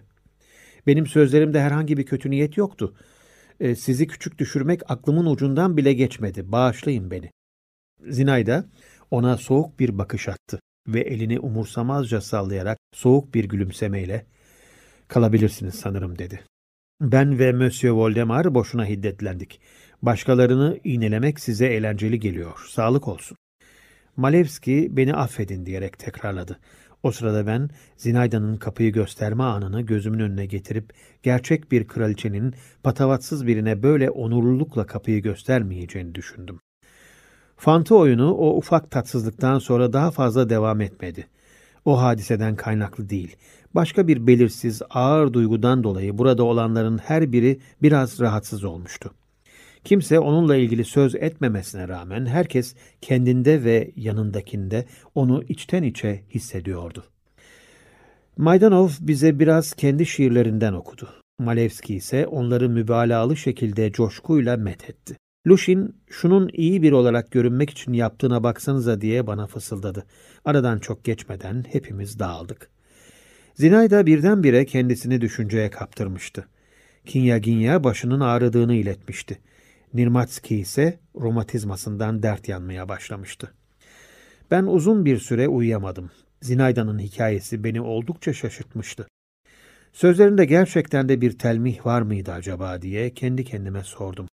Kime nasıl bir imada bulunuyordu? Eğer sahiden telmih edilecek bir şey varsa nasıl anlayabiliriz? Alevlenen yanağımdan diğerine dönerken hayır, hayır öyle olması mümkün değil diye mırıldandım. Ama konuşurken Zinayda'nın yüzünün halini hatırladım. Lushin'in Neskuçni'de haykırırcasına yüzüme söylediği sözleri hatırladım. Onun bana karşı olan davranışlarının hızla değiştiği gözlerimin önüne geldi. Derken bilmece misali düşüncelerinin içinde kaybolmuştum. Kim o? Bu iki söz karanlıkla çizilmiş gibi gözlerimin önünde duruyordu. Bu iki söz üzerime çökmek isteyen bulut misali tepemden uzaklaşmıyordu. Onun baskısını hissediyor ve hemencecik dağılmasını bekliyordum. Sonraki günlerde birçok şeye alışmış, Zasekinalarda çok şey görmüştüm. Onların düzensizliği, yanmış mumlar, kırık bıçak ve çatallar, asık suratlı Monifati, perişan hizmetçiler, Kinya Ginya'nın tavırları, işte bütün bu sıra dışı hayat artık beni şaşırtmıyordu. Ama Zinayda'daki hayal meyal görünür gibi olan şeylere alışamıyordum. Annem bir keresinde onu maceracı diye nitelendirmişti. Bu maceracı benim idolüm, benim tanrıçamdı. Bu sıfat içimi yakıp kavuruyordu. Ondan kaçıp yastığa gömülerek kaybolmak istiyordum. Fena içerlemiştim. Ama aynı zamanda Fıskiye'nin yanındaki talihli adam olmak için her şeyi feda etmeye hazırdım. İçimde bir ateş tutuşup damarımdaki kan fokur fokur kaynıyordu. Bahçe, Fıskiye diye düşündüm. Hadi bahçeye çıkayım. Hızlıca giyinip kimseye belli etmeden evden çıktım. Her yere gecenin karanlığı hakimdi. Ağaçların dalları hafifçe hışırdıyordu. Gökyüzünün serinliği hissediliyor, küçük bostandan dere otunun kokusu geliyordu. Ağaçlı yolların hepsinde tur attım. Her adım atışımda hafifçe duyulan kendi ayak sesim beni hem korkutuyor hem cesaretlendiriyordu. Arada bir yürümeyi bırakıp bekliyor, kalbimi dinliyordum. Gümbürdüyordu kalbim. Sonunda çite ulaştım ve ince bir direğe yaslandım. Bana mı öyle geldi bilmiyorum. Beklenmedik bir anda birkaç adım ötemde bir kadının silüeti tezahür etti. Tüm dikkatimi o tarafa yöneltip karanlığı delmek istercesine bakarken nefesimi tuttum. Zihnimde sorular uçuşmaya başladı. O nedir acaba? Şu an birinin ayak seslerini mi duyuyorum yoksa kalbim mi tekrar gümbürdemeye başladı? Bir ara zar zor işitilir bir sesle kim var orada diye mırıldandım. Sonra zihnimdeki sorularla cedelleşmeye devam ettim. Yine bir şey mi duyuyorum? Bu boğuk bir gülme sesi mi, yoksa yaprakların hışırtısı mı, yoksa kulağımın dibindeki birinin nefesi mi? İçimi büyük bir korku sardı. Tekrar, kim var orada? Diye öncekinden daha alçak bir sesle mırıldandım. O an hafif bir rüzgar dalgası bahçeyi yalayarak geçti. Gökyüzünde parlak bir çizgi belirdi. Yıldız kaymıştı. Zinayda mı diye yüksek sesle sormak istedim ama sesim dudaklarımda kayboldu. Birdenbire ortalık gece yarısında sıklıkla yaşandığı gibi tamamen sessizliğe büründü. Hatta ağaçlardaki çekirgeler bile ötmez olmuştu. Ancak bir ara öteden şak diye kapanan pencere sesi duyuldu. Ben olduğum yerde dikilip bir süre karanlığı dinledim. Sonra odama geri dönüp soğumuş olan yatağıma girdim. Garip bir heyecan hissediyordum. Sanki bir kızla buluşmaya gitmiş, yalnız kalmış ve başkasının mutluluğunun yanından geçmiş gibiydim. Ertesi gün Zinayda'yı sadece uzaktan gördüm. Annesiyle birlikte faytona binmiş bir yere gidiyorlardı. Ayrıca aynı gün Lushin'i ve Malevski'yi de gördüm. Lushin'le karşılaştığımda ağız ucuyla selam verdi. Genç kontsa 32 dişini gösterircesine gülümsedi ve benimle dostane konuşmaya başladı. Müştemilatın müdavimleri arasında sadece o bizim eve sokulmayı ve annemin beğenisini kazanmayı başarmıştı. Babam ondan pek haz etmez, onunla aşağılayıcı bir incelikle konuşurdu. Malevski, sizi gördüğüm için çok sevinçliyim. Sizin güzel kraliçeniz ne yapıyor acaba? Onun taze ve güzel yüzü o an bana oldukça tiksindirici geldi. Hem de bana öyle küçümsercesine, dalga geçercesine bakıyordu ki ona cevap vermek gelmedi içimden. Siz hala öfkeli misiniz dedi o. Boşuna. Size paj payesini ben vermedim. Pajlar çoğu zaman kraliçelerinin yanında olur. Ama şunu belirtmeme müsaade edin, siz vazifenizi hiç de iyi yapmıyorsunuz. Nasıl yani? Pajların efendilerinden bir adım bile ayrılmamaları gerek. Pajlar onların ne yaptığından haberdar olmalı dedi ve sesini biraz alçaltarak hatta onları gündüz de gece de takip etmeleri gerekir diye ekledi. Siz bununla ne demek istiyorsunuz? Ben ne mi demek istiyorum? Ben açık açık söylüyorum ya gündüz de gece de. Gündüz yine neyse ortalık aydınlık ve insan çok ama geceleri belanın her türlüsünü o zaman bekle. Gece uyumak yerine takip etmeyi, bütün gücünüzle takip etmenizi öneriyorum. Aklınızda olsun. Bahçede, gece, fıskiyenin yanı başında, işte orada takip etmek gerek. Bana teşekkür edeceksiniz. Malevski gülüp arkasına dönerek uzaklaştı. O muhtemelen bana söylediği sözlere kendisi de o kadar ehemmiyet vermemişti. Malevski insanları kendine kolaylıkla inandıran ve maskeli balolarda etrafındakileri küçük düşürme konusunda maharetli biriydi. Buna onun bütün benliğini kuşatan bilinç dışı yalancılığı da yardımcı oluyordu. O aslında beni sadece kızdırmak istemişti ama onun dediği her kelime benim damarlarımda zehre dönüşerek dolaşmaktaydı. Kan beynime sıçradı. Ya demek öyle ha dedim kendi kendime. Güzel, demek ki dünkü ön sezilerim doğruymuş. Demek ki ön sezilerim beni bahçeye boşuna çekmemiş. Bu böyle gitmez diye haykırdım ve ellerimle göğsüme birkaç kere vurdum. Aslında nasıl gitmemesi gerektiğini kendim de bilmiyordum. Bahçeye çıkan Malevski olmasın diye düşünüyordum. Belki o dile vermiştir. Buna cüret edebilir. Ya da başka biri de olabilir. Bizim bahçenin çiti çok alçak olduğundan üzerinden atlamak kolaydı. Artık Önüme çıkanın canını okurum.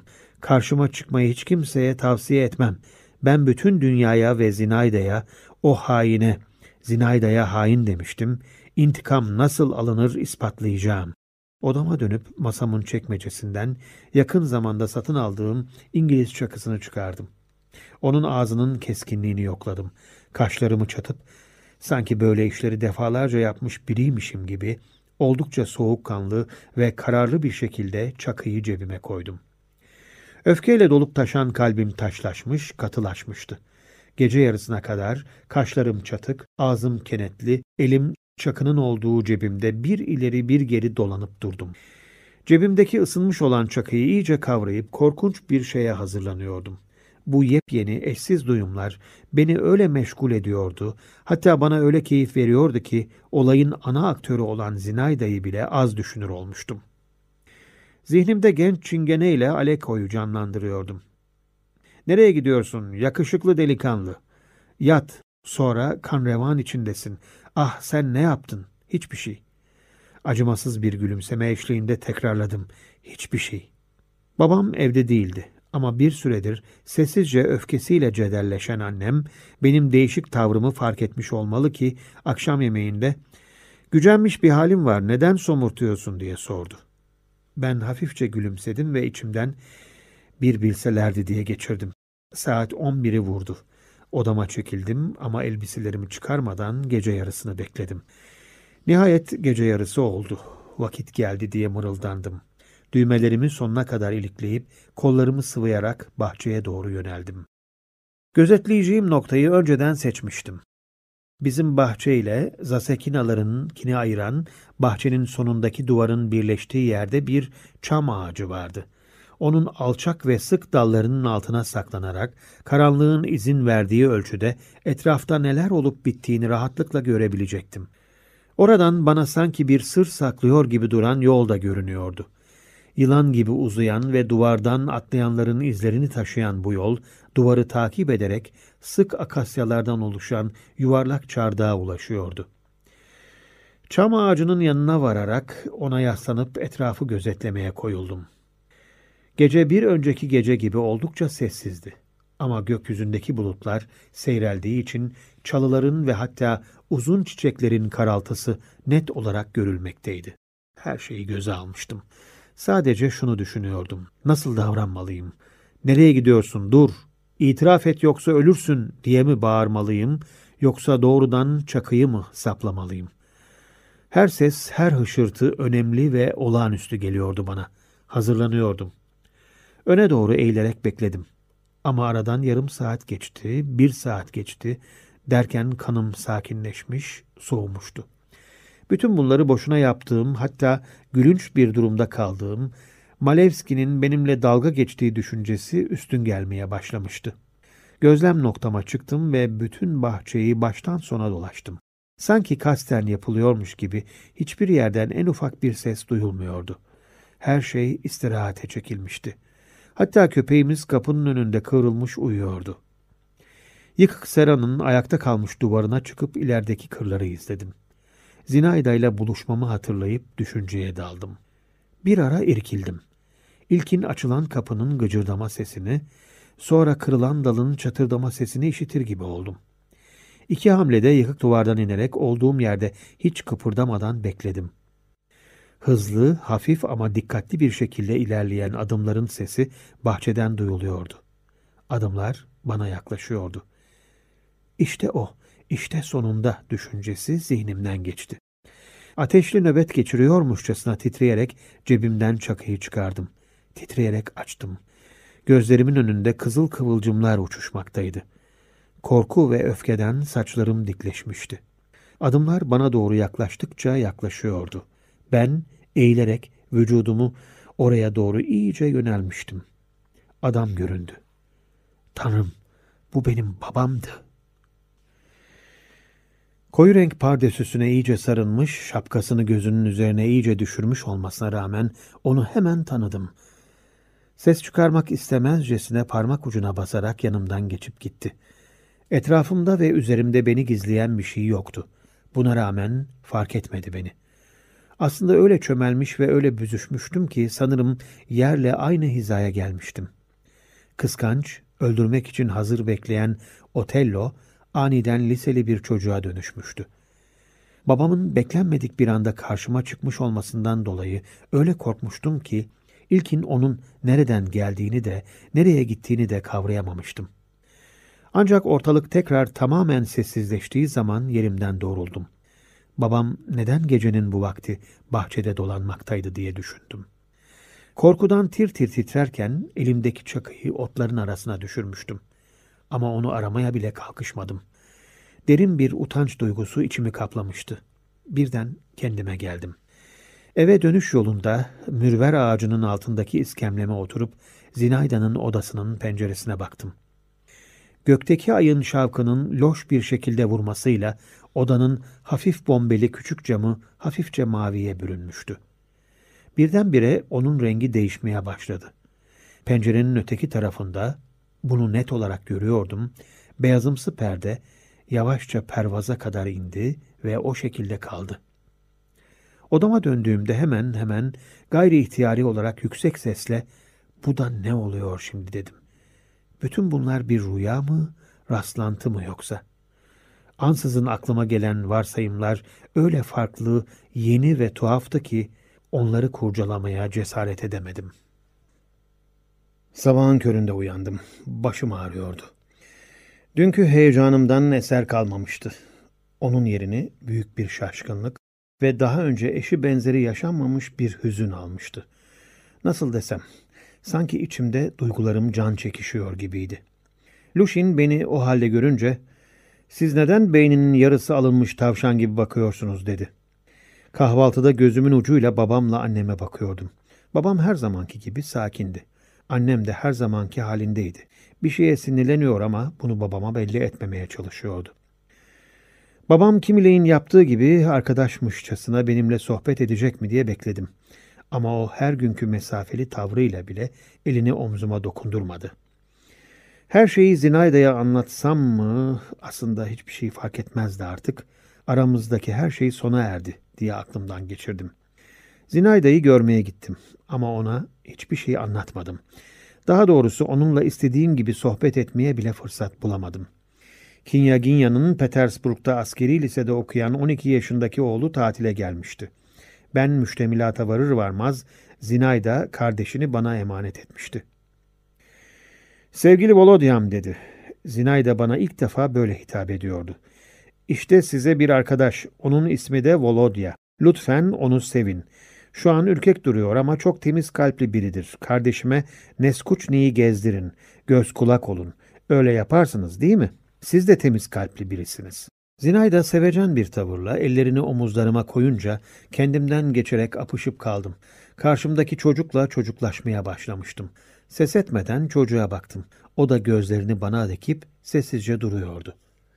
Zinayda kahkaha attı ve bizi birbirimize yaklaştırarak çocuklar kucaklaşın bakalım dedi. Biz kucaklaştık. Adaşıma, isterseniz sizi parka ben götüreyim ne dersiniz diye sordum. Tam askeri lise öğrencilerine özgü boğuk bir ses tonuyla olur efendim diye cevapladı. Zinay da yine kahkahalarla güldü. O gülerken şunu fark ettim. Onun siması daha önce hiç bu kadar güzel renkler saçarak ışıldamamıştı. Adaşımla birlikte dışarı çıktık. Bizim bahçede eski bir salıncak vardı. Salıncağın ince oturağına Volodya'yı oturtup sallamaya başladım. Volodya iplere sımsıkı tutunmuştu.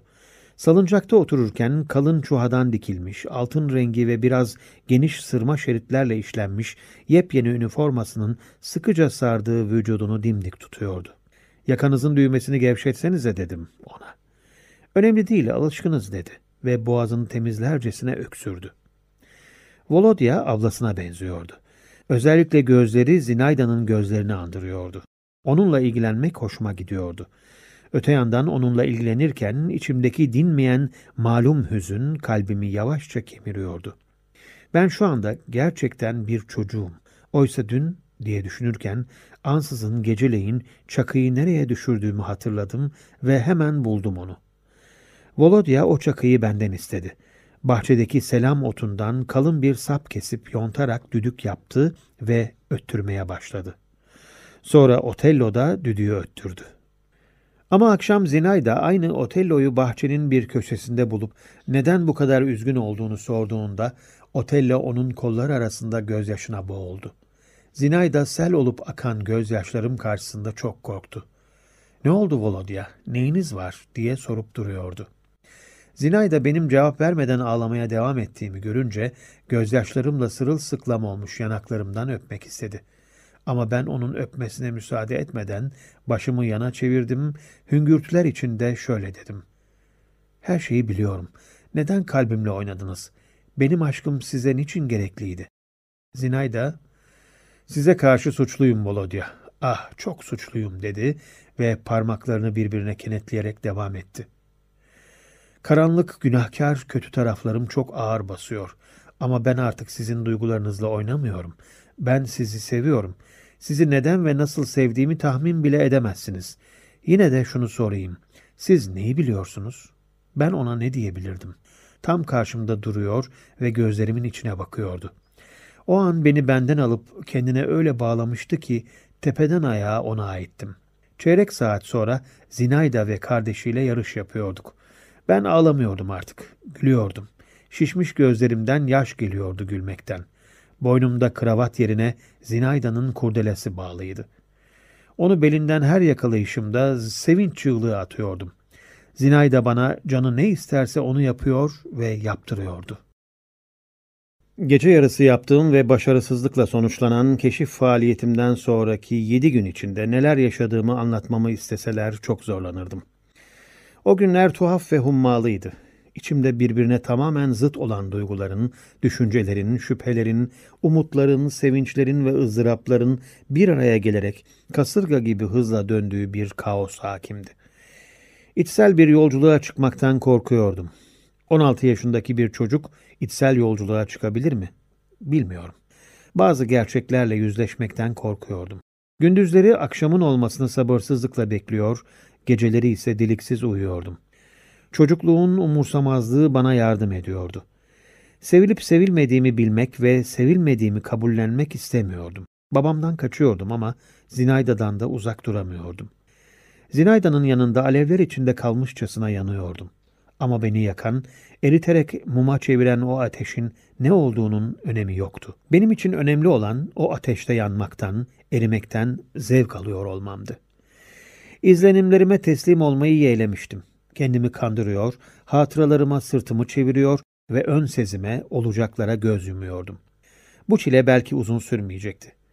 Gök gürlemesi gibi bir hadise her şeyi birden durdurdu ve beni bambaşka bir yola savurdu. Bir gün uzun bir yürüyüşten öğle yemeği için eve döndüğümde şaşırtıcı bir durumla karşılaştım. Uşaklar yemeği tek başıma yiyeceğimi, babamın atına binerek evden ayrıldığını, annemin ise biraz rahatsızlandığını, bir şey yemek istemediğini ve odasına kapandığını bildirdiler. Uşakların yüz ifadelerinden ben yokken evde olağanüstü bir hadise yaşandığını hissettim. Onlara evde neler olup bittiğini sormaya cesaret bile edemedim. Büfecimiz Philip'le ahbaplığım vardı. Sorularımı ona yönelttim. Ondan annemle babamın arasında hararetli bir tartışma yaşandığını öğrendim. Onların sesi hizmetçi kadınların odasına kadar ulaşmış ve hizmetçiler onların konuşmalarının hepsini duymuşlar. Annemle babam ağırlıklı olarak Fransızca konuşmuşlar ama odacımız Maşa, Paris'ten gelen bir terzinin yanında beş yıl çalıştığı için konuşulanların hepsini anlamış. Annem babamı sadakatsizlikle, komşu kızının muhitinde bulunmakla suçlamış. Babam önce kendini savunmaya çalışmış, sonra öfkesine yenik düşerek annemin ilerlemiş yaşı hakkında kırıcı sözler söylemiş. Annem bu sözler karşısında hüngür hüngür ağlamış. Tartışma sırasında annem yaşlı Kinyaginya'ya senetler verilmiş olduğunu da öne sürmüş. Kinyaginya ve kızı için çok kötü şeyler söylemiş. Buna çok sinirlenen babam annemi tehdit etmiş. Filip, isimsiz bir mektup bu belayı beraberinde getirdi diye sözünü sürdürdü. Kimin yazdığı belli değil. O mektup olmamış olsaydı işler çığırından çıkmazdı. Bu işin aslı asları var mıydı diye sorabildim güçlükle. O an elim ayağım buz kesmişti. Göğsümün derinliklerinde bir şey can çekişen kuş misali çırpınıyordu. Filip evet dercesine iki gözünü birden kırptı. Vardı aslında böyle şeyleri gizlemek mümkün değildir. Babanız bu sefer son derece dikkatli davranıyordu ama fayton kiralamayı ya da başka meseleleri kimsenin gözüne çarpmadan, kimseye muhatap olmadan halletmesi mümkün değildi. Filip'i gönderdim, sonra kendimi yatağa attım. Ağlamadım, umutsuzluğa kapılmadım. Bu işin ne zaman, nasıl olduğunu kendime sormadım. Nasıl olur da daha önce, uzun zaman önce fark etmediğimi düşünmedim. Hatta babama bile kızmadım. Öğrendiğim şey kaldırabileceğimden daha ağırdı. Ansızın açığa çıkan bu sır adeta ezmişti beni. Her şey bitmişti. Benim bütün çiçeklerim birden koparılmış, etrafıma saçılıp çiğnenmişti. Ertesi gün annem şehre döneceğini söyledi. Sabahleyin babam annemle konuşmak için yatak odasına gitti ve onunla epey baş başa kaldı. Anneme ne söylediğini kimse bilmiyordu. Bilinen tek şey şuydu. Sabahki bir konuşmadan sonra annem ağlamayı bırakmıştı. Sakinleşmişti ve yemek getirmelerini istemişti. Ama velakin odasına kapanmış ve şehre dönme kararını da değiştirmemişti. O gün akşama kadar amaçsızca şurada burada dolaştığımı, ancak bahçeye uğramadığımı, müştemilat tarafına da hiç bakmadığımı hatırlıyorum. Akşamleyin ilginç bir olaya şahit oldum. Babam Kont Malevski'yi kolundan tutarak salondan hole çıkardı. Oradaki bir uşağın yanında soğuk bir edayla şöyle dedi. Birkaç gün önce bir evde Kont Hazretlerine kapıyı gösterdiler. Şimdi sizinle tartışmaya girmeye niyetim yok. Ama bir kere daha buraya gelecek olursanız pencereden atacağımı hatırlatmak isterim. Sizin el yazınız da hoşuma gitmiyor. Kont vedalaşırcasına başını eğdi, öfkeyle dişlerini sıktı, vücudunu büzüştürerek dışarı çıkıp gözden kayboldu. Şehre evimizin bulunduğu Arbat'a taşınmak için hazırlıklar başladı. Babam da muhtemelen bundan sonra yazlıkta günlerini geçirmek istemiyordu. Ama meseleyi uzatmama konusunda annemi bir şekilde razı ettiği görülüyordu. Bütün hazırlıklar acele etmeden sessizce yapılıyordu. Annem Kinyaginya'ya uşağı gönderip rahatsız olduğundan dolayı gidene kadar onunla görüşemeyeceği için üzgün olduğunu iletti.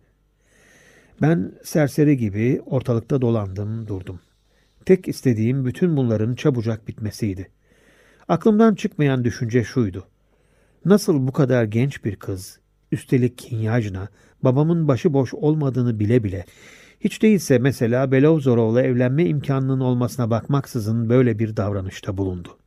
Acaba o ne umuyordu? Bütün istikbalini mahvetmekten nasıl korkmadı? Evet, aşk denilen şey işte bu diye içimden geçiriyordum. Bu bir tutku, sadakat bu. O an Lucy'nin şu sözleri aklıma geldi. Bazı insanlar kendini feda etmekten haz alıyor. Bir ara müştemilatın pencerelerinden birinde solgun bir yüz gördüm. Bu gerçekten de Zinayda'nın yüzü mü diye düşündüm. Sahiden de onun yüzüydü. Ben daha fazla dayanamadım. Ona elveda demeden gidemezdim. Uygun bir anı bekleyip müştemilata gittim. Misafir odasına girdiğimde Kinya Ginya beni her zamanki özensiz selamıyla karşıladı. Kinya Ginya burnunun iki deliğine birden enfiye çekerken ''Azizim sizinkiler neden böyle erken taşınmak için can atıyorlar?'' diye sordu. Ben onun yüzüne bakınca sanki bir yükten kurtulmuşçasına rahatladım. Filip'in söylediği senet sözü canımı sıkıyordu. Kinya Ginya hiçbir şeyden kuşkulanmıyordu. Bana en azından o an öyle gelmişti. Üzerinde siyah bir elbiseyle Zinayda yan odadan çıka geldi. Beti benzi sararmış, saçları dağınıktı. Hiçbir şeyi söylemeden elimden tutup beni odasına götürdü. Sizin sesinizi duyar duymaz çıktım diyerek söze başladı Zinayda. Siz böyle rahatça bizi terk edecek misiniz, kindar çocuk? Sizinle vedalaşmak için geldim Kinyajna diye cevap verdim. Muhtemelen ebediyete kadar bizim taşınmakta olduğumuzu duymuş olmalısınız. Zinayda dikkatle bana baktı. Evet duydum. Uğradığınız için teşekkür ederim. Ben artık sizi göremem diye düşünüyordum. Beni kötü yanlarımla anmayın. Bazen size ızdırap çektirdim. Ne olursa olsun düşündüğünüz gibi biri değilim. Arkasını dönüp pencereye yaslandı. Gerçekten ben öyle biri değilim. Benimle ilgili kötü düşündüğünüzü biliyorum. Ben mi? Evet siz, siz. Ben mi diye acıklı şekilde tekrarladım. Kalbim tarif edilemez bir duyguyla eskiden olduğu gibi zangıldadı. Ben mi Zinayda Aleksandrovna? Şunu bilin ki siz ne yapmış olursanız olun, bana ne şekilde ızdırap çektirmiş olursanız olun, sizi ölene kadar taparcasına seveceğim. Hızlı bir şekilde bana döndü ve kollarını olabildiğince açıp başımı kucağına alarak sıcacık samimi bir şekilde öptü. Bu uzun vedalaşma öpücüğünün kimi aradığını sadece Tanrı bilir. Ama ben büyük bir hevesle onun tadını çıkardım. Bunun bir daha tekrarlanmayacağını biliyordum. Hoşçakalın, hoşçakalın diye tekrarlayıp durdum. Beni bıraktı ve gitti. Ben de müştemilattan ayrıldım. Oradan uzaklaşırken neler hissettiğimi tarif etmem çok zor. Bunun bir kez daha başımdan geçmesini istemezdim. Ama bu duyguyu hiç yaşamamış olsam kendimi talihsiz bir olarak sayardım. Şehre göçtük. Olup bitenleri çabucak atlatamadım. Kendimi çalışmaya da hemen veremedim. Kalbimdeki yara yavaş yavaş iyileşiyordu. Bu arada ben de babama karşı herhangi bir şekilde kötü bir düşünce oluşmadı. Tersine benim gözümde daha da yücelmişti. Psikologlar bu çelişkiyi bildikleri gibi izah etsinler. Bir keresinde bulvarda ilerlerken Lushin'le karşılaştım ve buna tarif edilemez şekilde sevindim. Ben onun açık sözlü, dürüst yönünden hoşlanıyordum. Üstelik bende uyandırdığı hatıralar açısından da o benim için değerliydi. Ona sarıldım. Vay dedi ve kaşlarını çatıp devam etti. Kimi görüyorum? Delikanlı durun şöyle bir bakayım hele. Yüzünüz hala solgun ama çok şükür gözlerinizin içindeki o eski aptallık kaybolmuş. Artık süs köpeği gibi değil, insan gibi gözüküyorsunuz. Bu güzel bir şey. Söyleyin bakayım ne yapıyorsunuz? Çalışıyor musunuz? İç geçirdim. Ona yalan söylemek istemiyordum ama gerçeği söylemekten de utanıyordum. Önemli değil dedi Lushin. Çekinmenize gerek yok. Önemli olan normal yaşamak ve kendinizi ihtiraslara, heyecanlara kaptırmamak. Bunlar neye yarar?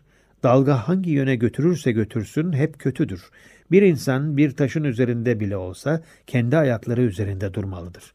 Bak öksürüyorum. Belevzorovsa e, siz duymuş muydunuz? Hayır ne oldu? Sessiz sedasız kayıplara karıştı.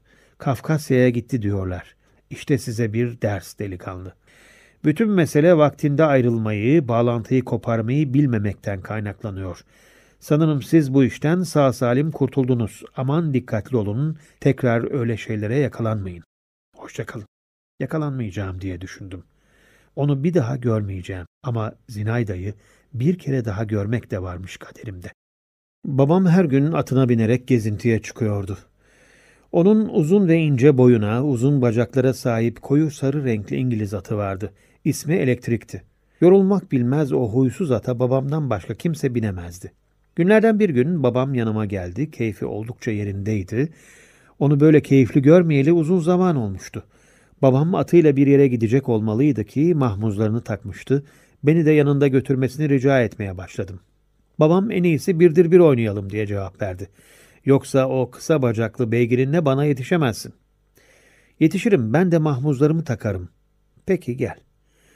Birlikte yola çıktık. Benim siyah uzun tüylü atım kısa ama güçlü bacaklara sahipti ve oldukça cevvaldi. Ama elektrik tırıs giderken atımın dört nal koşması gerekiyordu. Yine de atımla babamın arkasında kalmıyordum. Ben babam gibi usta biniciyi hiç görmemiştim. O atın üstünde öyle güzel duruyor, öyle çevik ve özgürce hareket ediyordu ki atı bile bunu hissediyor, bununla gösteriş yapıyor gibi görünüyordu. Babamla tüm bulvarlardan boydan boya dolaşarak geçtik. Devitçe kırlığına uğrayıp birkaç çitten atladık. Ben ilk başta atlamaktan korkuyordum ama babamın ürkek insanları hor gördüğünü aklıma getirerek korkumun üstesinden geldim. Moskova nehrinden iki kere geçtik. Ben artık eve dönüyoruz diye düşünüyordum. Hatta babam benim atımın yorulduğunu belirtmişti. Ama o beklenmedik bir anda Kırım geçidi tarafına döndü ve atını kıyı boyunca hızla sürmeye başladı. Ben de onun peşine takıldım. Babam hayli yüksek eski bir tomruk yığınının yanına geldiğinde elektrikten bir çırpıda indi ve benim de inmemi buyurdu. Atının dizginlerini bana verip burada tomrukların yanında bekle dedikten sonra bir ufak ara sokağa doğru yönelip gözden kayboldu. Ben atları dizgininden tutup yedeğimi alarak kıyı boyunca adımlamaya başladım. Elektrik habire başını bir ileri bir geri sallıyor, silkeleniyor, burnundan soluyarak ses çıkarıyor ve kişniyordu. Yürümeyi bıraktığım anlarda ise ön ayağıyla yere vuruyor ve beygirimin boynunu ısırıyordu. Kısacası şımarık bir pursank, safkan gibi davranıyordu. Bu yüzden dolaşırken elektriği azarlayıp duruyordum. Babamı bekliyordum, bir türlü geri dönmüyordu. Nehirden ağır bir rutubet yayılıyordu. Tomruk yığınının yanında dolaşıp dururken yağmur çiselemeye başlamıştı. Yağmur damlacıklarını artık görmekten usandığım, aptal dediğim o gri rengi tomrukların üzerini koyu renkte küçük beneklerle örtüyordu. Babam hala ortalıkta yoktu. Onu beklemekten canım iyice sıkılmaya başlamıştı. Orada öylece dolanırken başına sorguçlu kocaman eski bir şapka takmış, baştan aşağı tomruğun rengine benzer, gri giyinmiş, elinde baltalı kargısı olan Finli bir nöbetçi polis yanıma geldi. Şehir mahallesindeki polis kulübesinde görevli olan bir polisin Moskova nehrinin kenarında ne işi vardı acaba? Yaşlı buruşuk yüzünü bana çevirerek şöyle seslendi. Küçük bey, iki atla burada ne yapıyorsunuz? Verin birini ben tutayım. Ona tepki vermedim. Polis benden tütün istedi. Ondan hemen uzaklaşmak için zaten beklemekten içim iyice daralmış, sabır taşım çatlamak üzereydi. Babamın gittiği ara sokağa doğru yöneldim. Birkaç adım attıktan sonra durup biraz bekledim. Sonra ara sokağın diğer ucuna doğru yürüdüm. Oradan köşeyi döner dönmez yürümeyi bıraktım. Babam benden kırk adım kadar ileride ahşap bir evin açık olan camının önünde duruyordu. Sırtı bana dönüktü. Göğsünü pencerenin pervazına dayamıştı. Pencerede asılı perdeler yarı yarıya kapalıydı. Evin içinde siyah elbiseli bir kadın oturuyor ve babamla konuşuyordu. O kadın Zinayda'ydı. O an ne yapacağımı bilemez bir halde kala kaldım. Gerçeği söylemem gerekirse böyle bir şey beklemiyordum. Babam başını bu tarafa çevirirse, beni görürse vay halime diye düşünerek hemen oradan uzaklaşmak istedim. Tam geri adım atacakken meraktan, kıskançlıktan, korkudan daha güçlü olan garip bir duygu beni durdurdu. Onları pür dikkat takip etmeye başladım. Tüm konuşmalarını işitmeye çalışıyordum. Babam bir şeyde ısrar ediyor, Zinayda ise kabul etmiyor gibi görünüyordu bana. Onun sadakat, keder ve sevginin tarifsiz izlerini barındıran hüzünlü, ciddi ve güzel çehresi hala gözlerimin önünde. Gayrısını anlatmaya kelimelerim yetmiyor. Zinayda gözlerini yere dikip itaatkar bir tavırla ve inatla gülümsüyor, tek heceli kelimeler söylüyordu. İşte o gülümseme benim eski Zinayda'mı hatırlatıyordu. Babam suratını ekşiterek omuzlarını oynattı, şapkasını düzeltti. Sabır taşının çatlamak üzere olduğu anlarda bu hareketi yapardı babam. Sonra onun siz ayrılmalısınız dediği duyuldu. Zinayda doğruldu ve elini uzattı. Birdenbire gözlerimin önünde akıl almaz bir şey gerçekleşti. Babam, redingotunun eteğindeki tozu silkelemek için kullandığı kırbacını hızla yukarı kaldırdı. Kırbaç Zinayda'nın dirseğine kadar çıplak olan koluna inince öyle şakladı ki bağırmamak için kendimi güçlükle tuttum. Zinayda irkildi. Hiç ses çıkarmadan babamın yüzüne baktı. Kolunu yavaşça dudaklarına götürüp kırbacın bıraktığı kıpkırmızı izi öptü. Babam elindeki kırbacı yere fırlatıp giriş merdivenlerini koşar adım çıkıp eve daldı. Zinayda arkasını döndü, elini ileri doğru uzatıp başını hafifçe yana eğerek pencereden uzaklaştı. Kalbim küt küt atıyordu. Derin şaşkınlık ve dehşet içindeydim. Birden geriye dönüp ara sokaktan nehir kıyısına doğru koşmaya başladım. O sırada az kalsın elektriği elimden kaçırıyordum. Nehrin kenarına ulaştım. Hiçbir şeyi anlamıyordum. Zihnim allak bullak olmuştu. Serin kanlı ve ağır başlı bir kişiliğe sahip olan babamın bazen öfke patlaması yaşadığını biliyordum ama yine de orada gördüklerime zerre kadar anlam veremiyordum. Aynı zamanda şunu hissediyordum. Zinayda'nın o andaki hareketini, bakışını, gülümsemesini asla unutamayacaktım. Zinayda'nın beklenmedik bir anda karşıma çıkan bu yeni hayali hafızama öyle kazınmıştı ki ebediyen silinmeyecekti. Nehre boş boş bakarken gözlerimden yaş boşandığının farkına bile varmamıştım. Onu dövüyorlar diye düşünüyordum. Dövüyorlar, dövüyorlar. Birdenbire ne yapıyorsun, hadi atımı ver diyerek babamın arkamdan seslendiğini duydum. Düşünmeden yapılan hızlı bir hareketle atın dizginini ona uzattım. O elektriğe binmek için hamle yaptı. Teri iyice soğumuş olan at yerinden hızla hareket edip bir buçuk sajen kadar öne atıldı. Ama babam hemen atın gemini çekerek çizmesini atın böğrüne bastırıp yumruğuyla boynuna vurdu. Tüh kırbacım elimde değil dedi. Ben bir süre önce duymuş olduğum kırbacın sesini ve darbesini hatırlayıp irkildim. Çok geçmeden onu nereye bıraktın diye sordum. Babam bana cevap vermedi. Atını dört nala sürmeye başladı. Ben de ona yetiştim. Babamın yüzünü muhakkak görmem lazımdı. Bensiz sıkıldın mı diyerek duyulur duyulmaz ses tonuyla sordu. Bir miktar diye cevap verdikten sonra tekrar kırbacını nerede düşürdün baba diye sordum. Babam hızla bana baktı. Onu düşürmedim, elimden attım dedi. Düşünceli bir şekilde başını eğdi. Ben bu sırada onun sert simasının şefkat ve acıma duygularını yansıtabileceğini ilk belki de son defa gördüm. O atını tekrar dört nal koşturmaya başladı. Arkasından yetişmek mümkün olmadı. Eve ondan on beş dakika kadar geç ulaştım. Geceleyin artık üzerine defterlerle kitapları koymaya başladığım çalışma masamın önünde otururken aşk budur işte diye mırıldandım. Tutku budur. Kimden, nereden gelirse gelsin bir darbeye öfkelenmemek, ona katlanmak mümkün değil sanıyorlar. Hele çok sevdiğim birinin elinden. Ama öyle değilmiş işte. Eğer seviyorsan bu mümkün. Oysa ben, ben sanıyordum ki... Son bir ayda olan bitenler beni çok olgunlaştırmıştı. Bana hem ızdırap çektiren, hem tatlı heyecanlar yaşatan aşkım, alaca karanlıkta, boşuna ayırt etmeye çalıştığım güzel ama korkunç yabancı yüz gibi beni ürküten, benim tahmin bile edemediğim o öteki bilinmeyen şeyin yanında tüm ızdırapları ve heyecanlarıyla çok küçük, çocukça ve anlamsız bir şey gibi gelmeye başlamıştı. O gece acayip ve korkunç bir rüya gördüm. Rüyamda alçak tavanlı, karanlık bir odaya giriyordum. Babam elinde bir kırbaçla Zinayda'nın karşısında duruyor, ayaklarını yere vuruyordu. Zinayda ise bir köşeye sinmişti. Onun elinde değil, alnında kıpkırmızı bir çizgi vardı. Kan revan içinde kalan Belevzorov onların arkasından belirip, solgun dudaklarını oynatıp öfkeli bir şekilde tehdit ediyordu babamı. İki ay sonra üniversiteye girdim. Altı ay sonra babam Petersburg'da kalp krizinden öldü.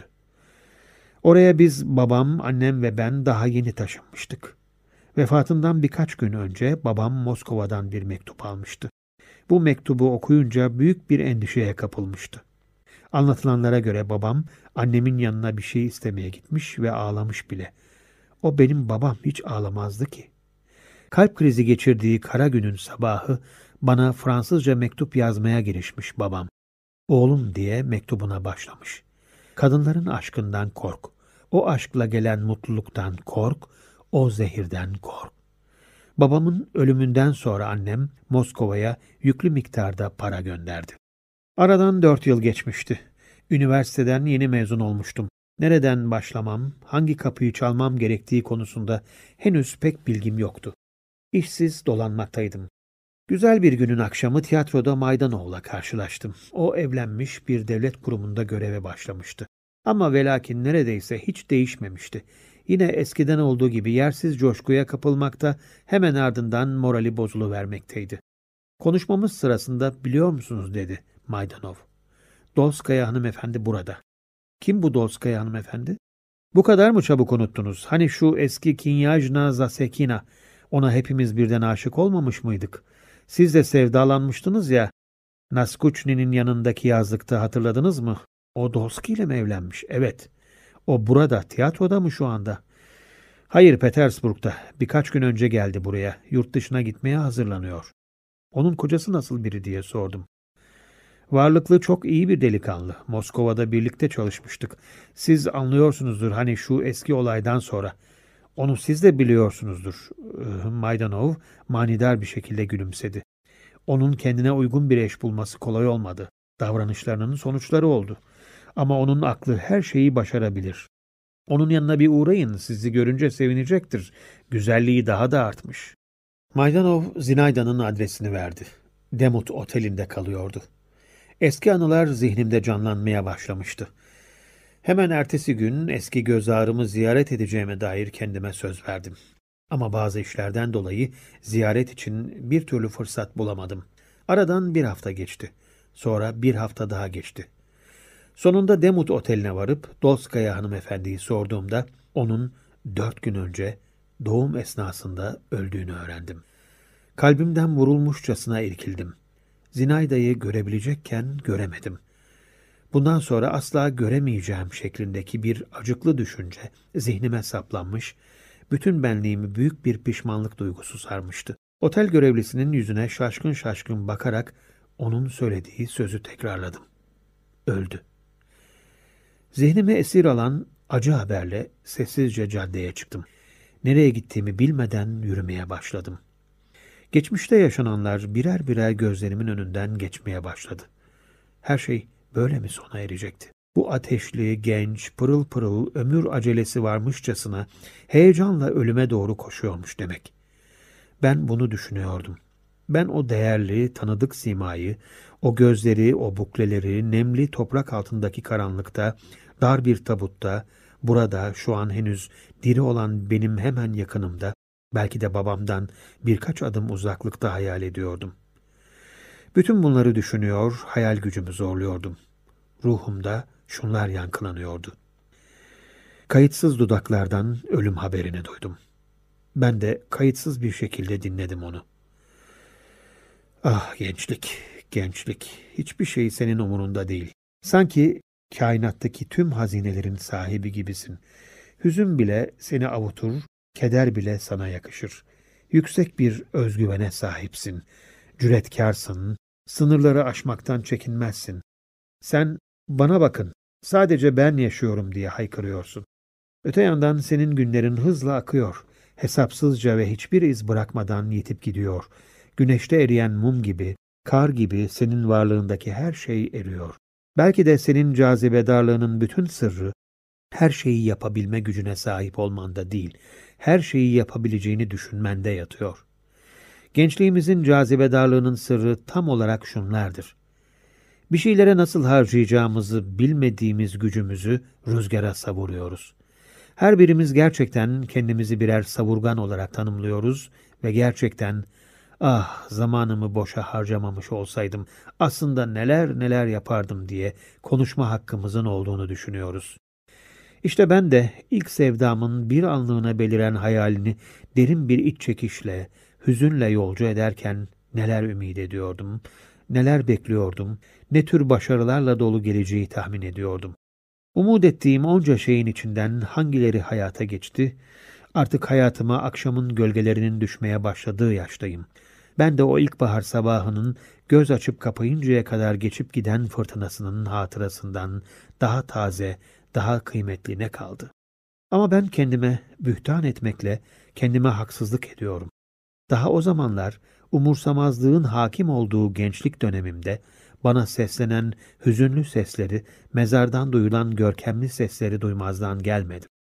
Zinayda'nın ölüm haberini aldığım günden birkaç gün sonra karşı konulmaz isteğim doğrultusunda bizimle aynı evde yaşayan yaşlı, fakir bir kadının ölüm anına şahitlik ettiğimi hatırlıyorum. Zavallı kadın sert bir tahtanın üzerinde yatıyordu. Vücudu paçavralarla örtülüydü. Başının altında bir çuval vardı. Acıklı bir şekilde can çekişiyor, ağır ağır ölüyordu. Onun tüm hayatı günlük ihtiyaçlarını karşılayabilmek için acı bir mücadeleyle geçmişti. Kadın rahat yüzü görmemiş, mutluluk nedir bilmiyordu. O öleceği, artık ruhu rahata ereceği, özgürlüğe kavuşacağı için sevinir diye sanıyordum. Ama iyice halsiz düşen vücudu ölüme karşı koyarken, buz gibi elinin altında göğsü zar zor inip kalkarken, son gücü onu terk etmek üzereyken, yaşlı kadın habire haç çıkartıp, Tanrım günahlarımı affet diye mırıldanıyordu. Gözlerinde dehşet vardı.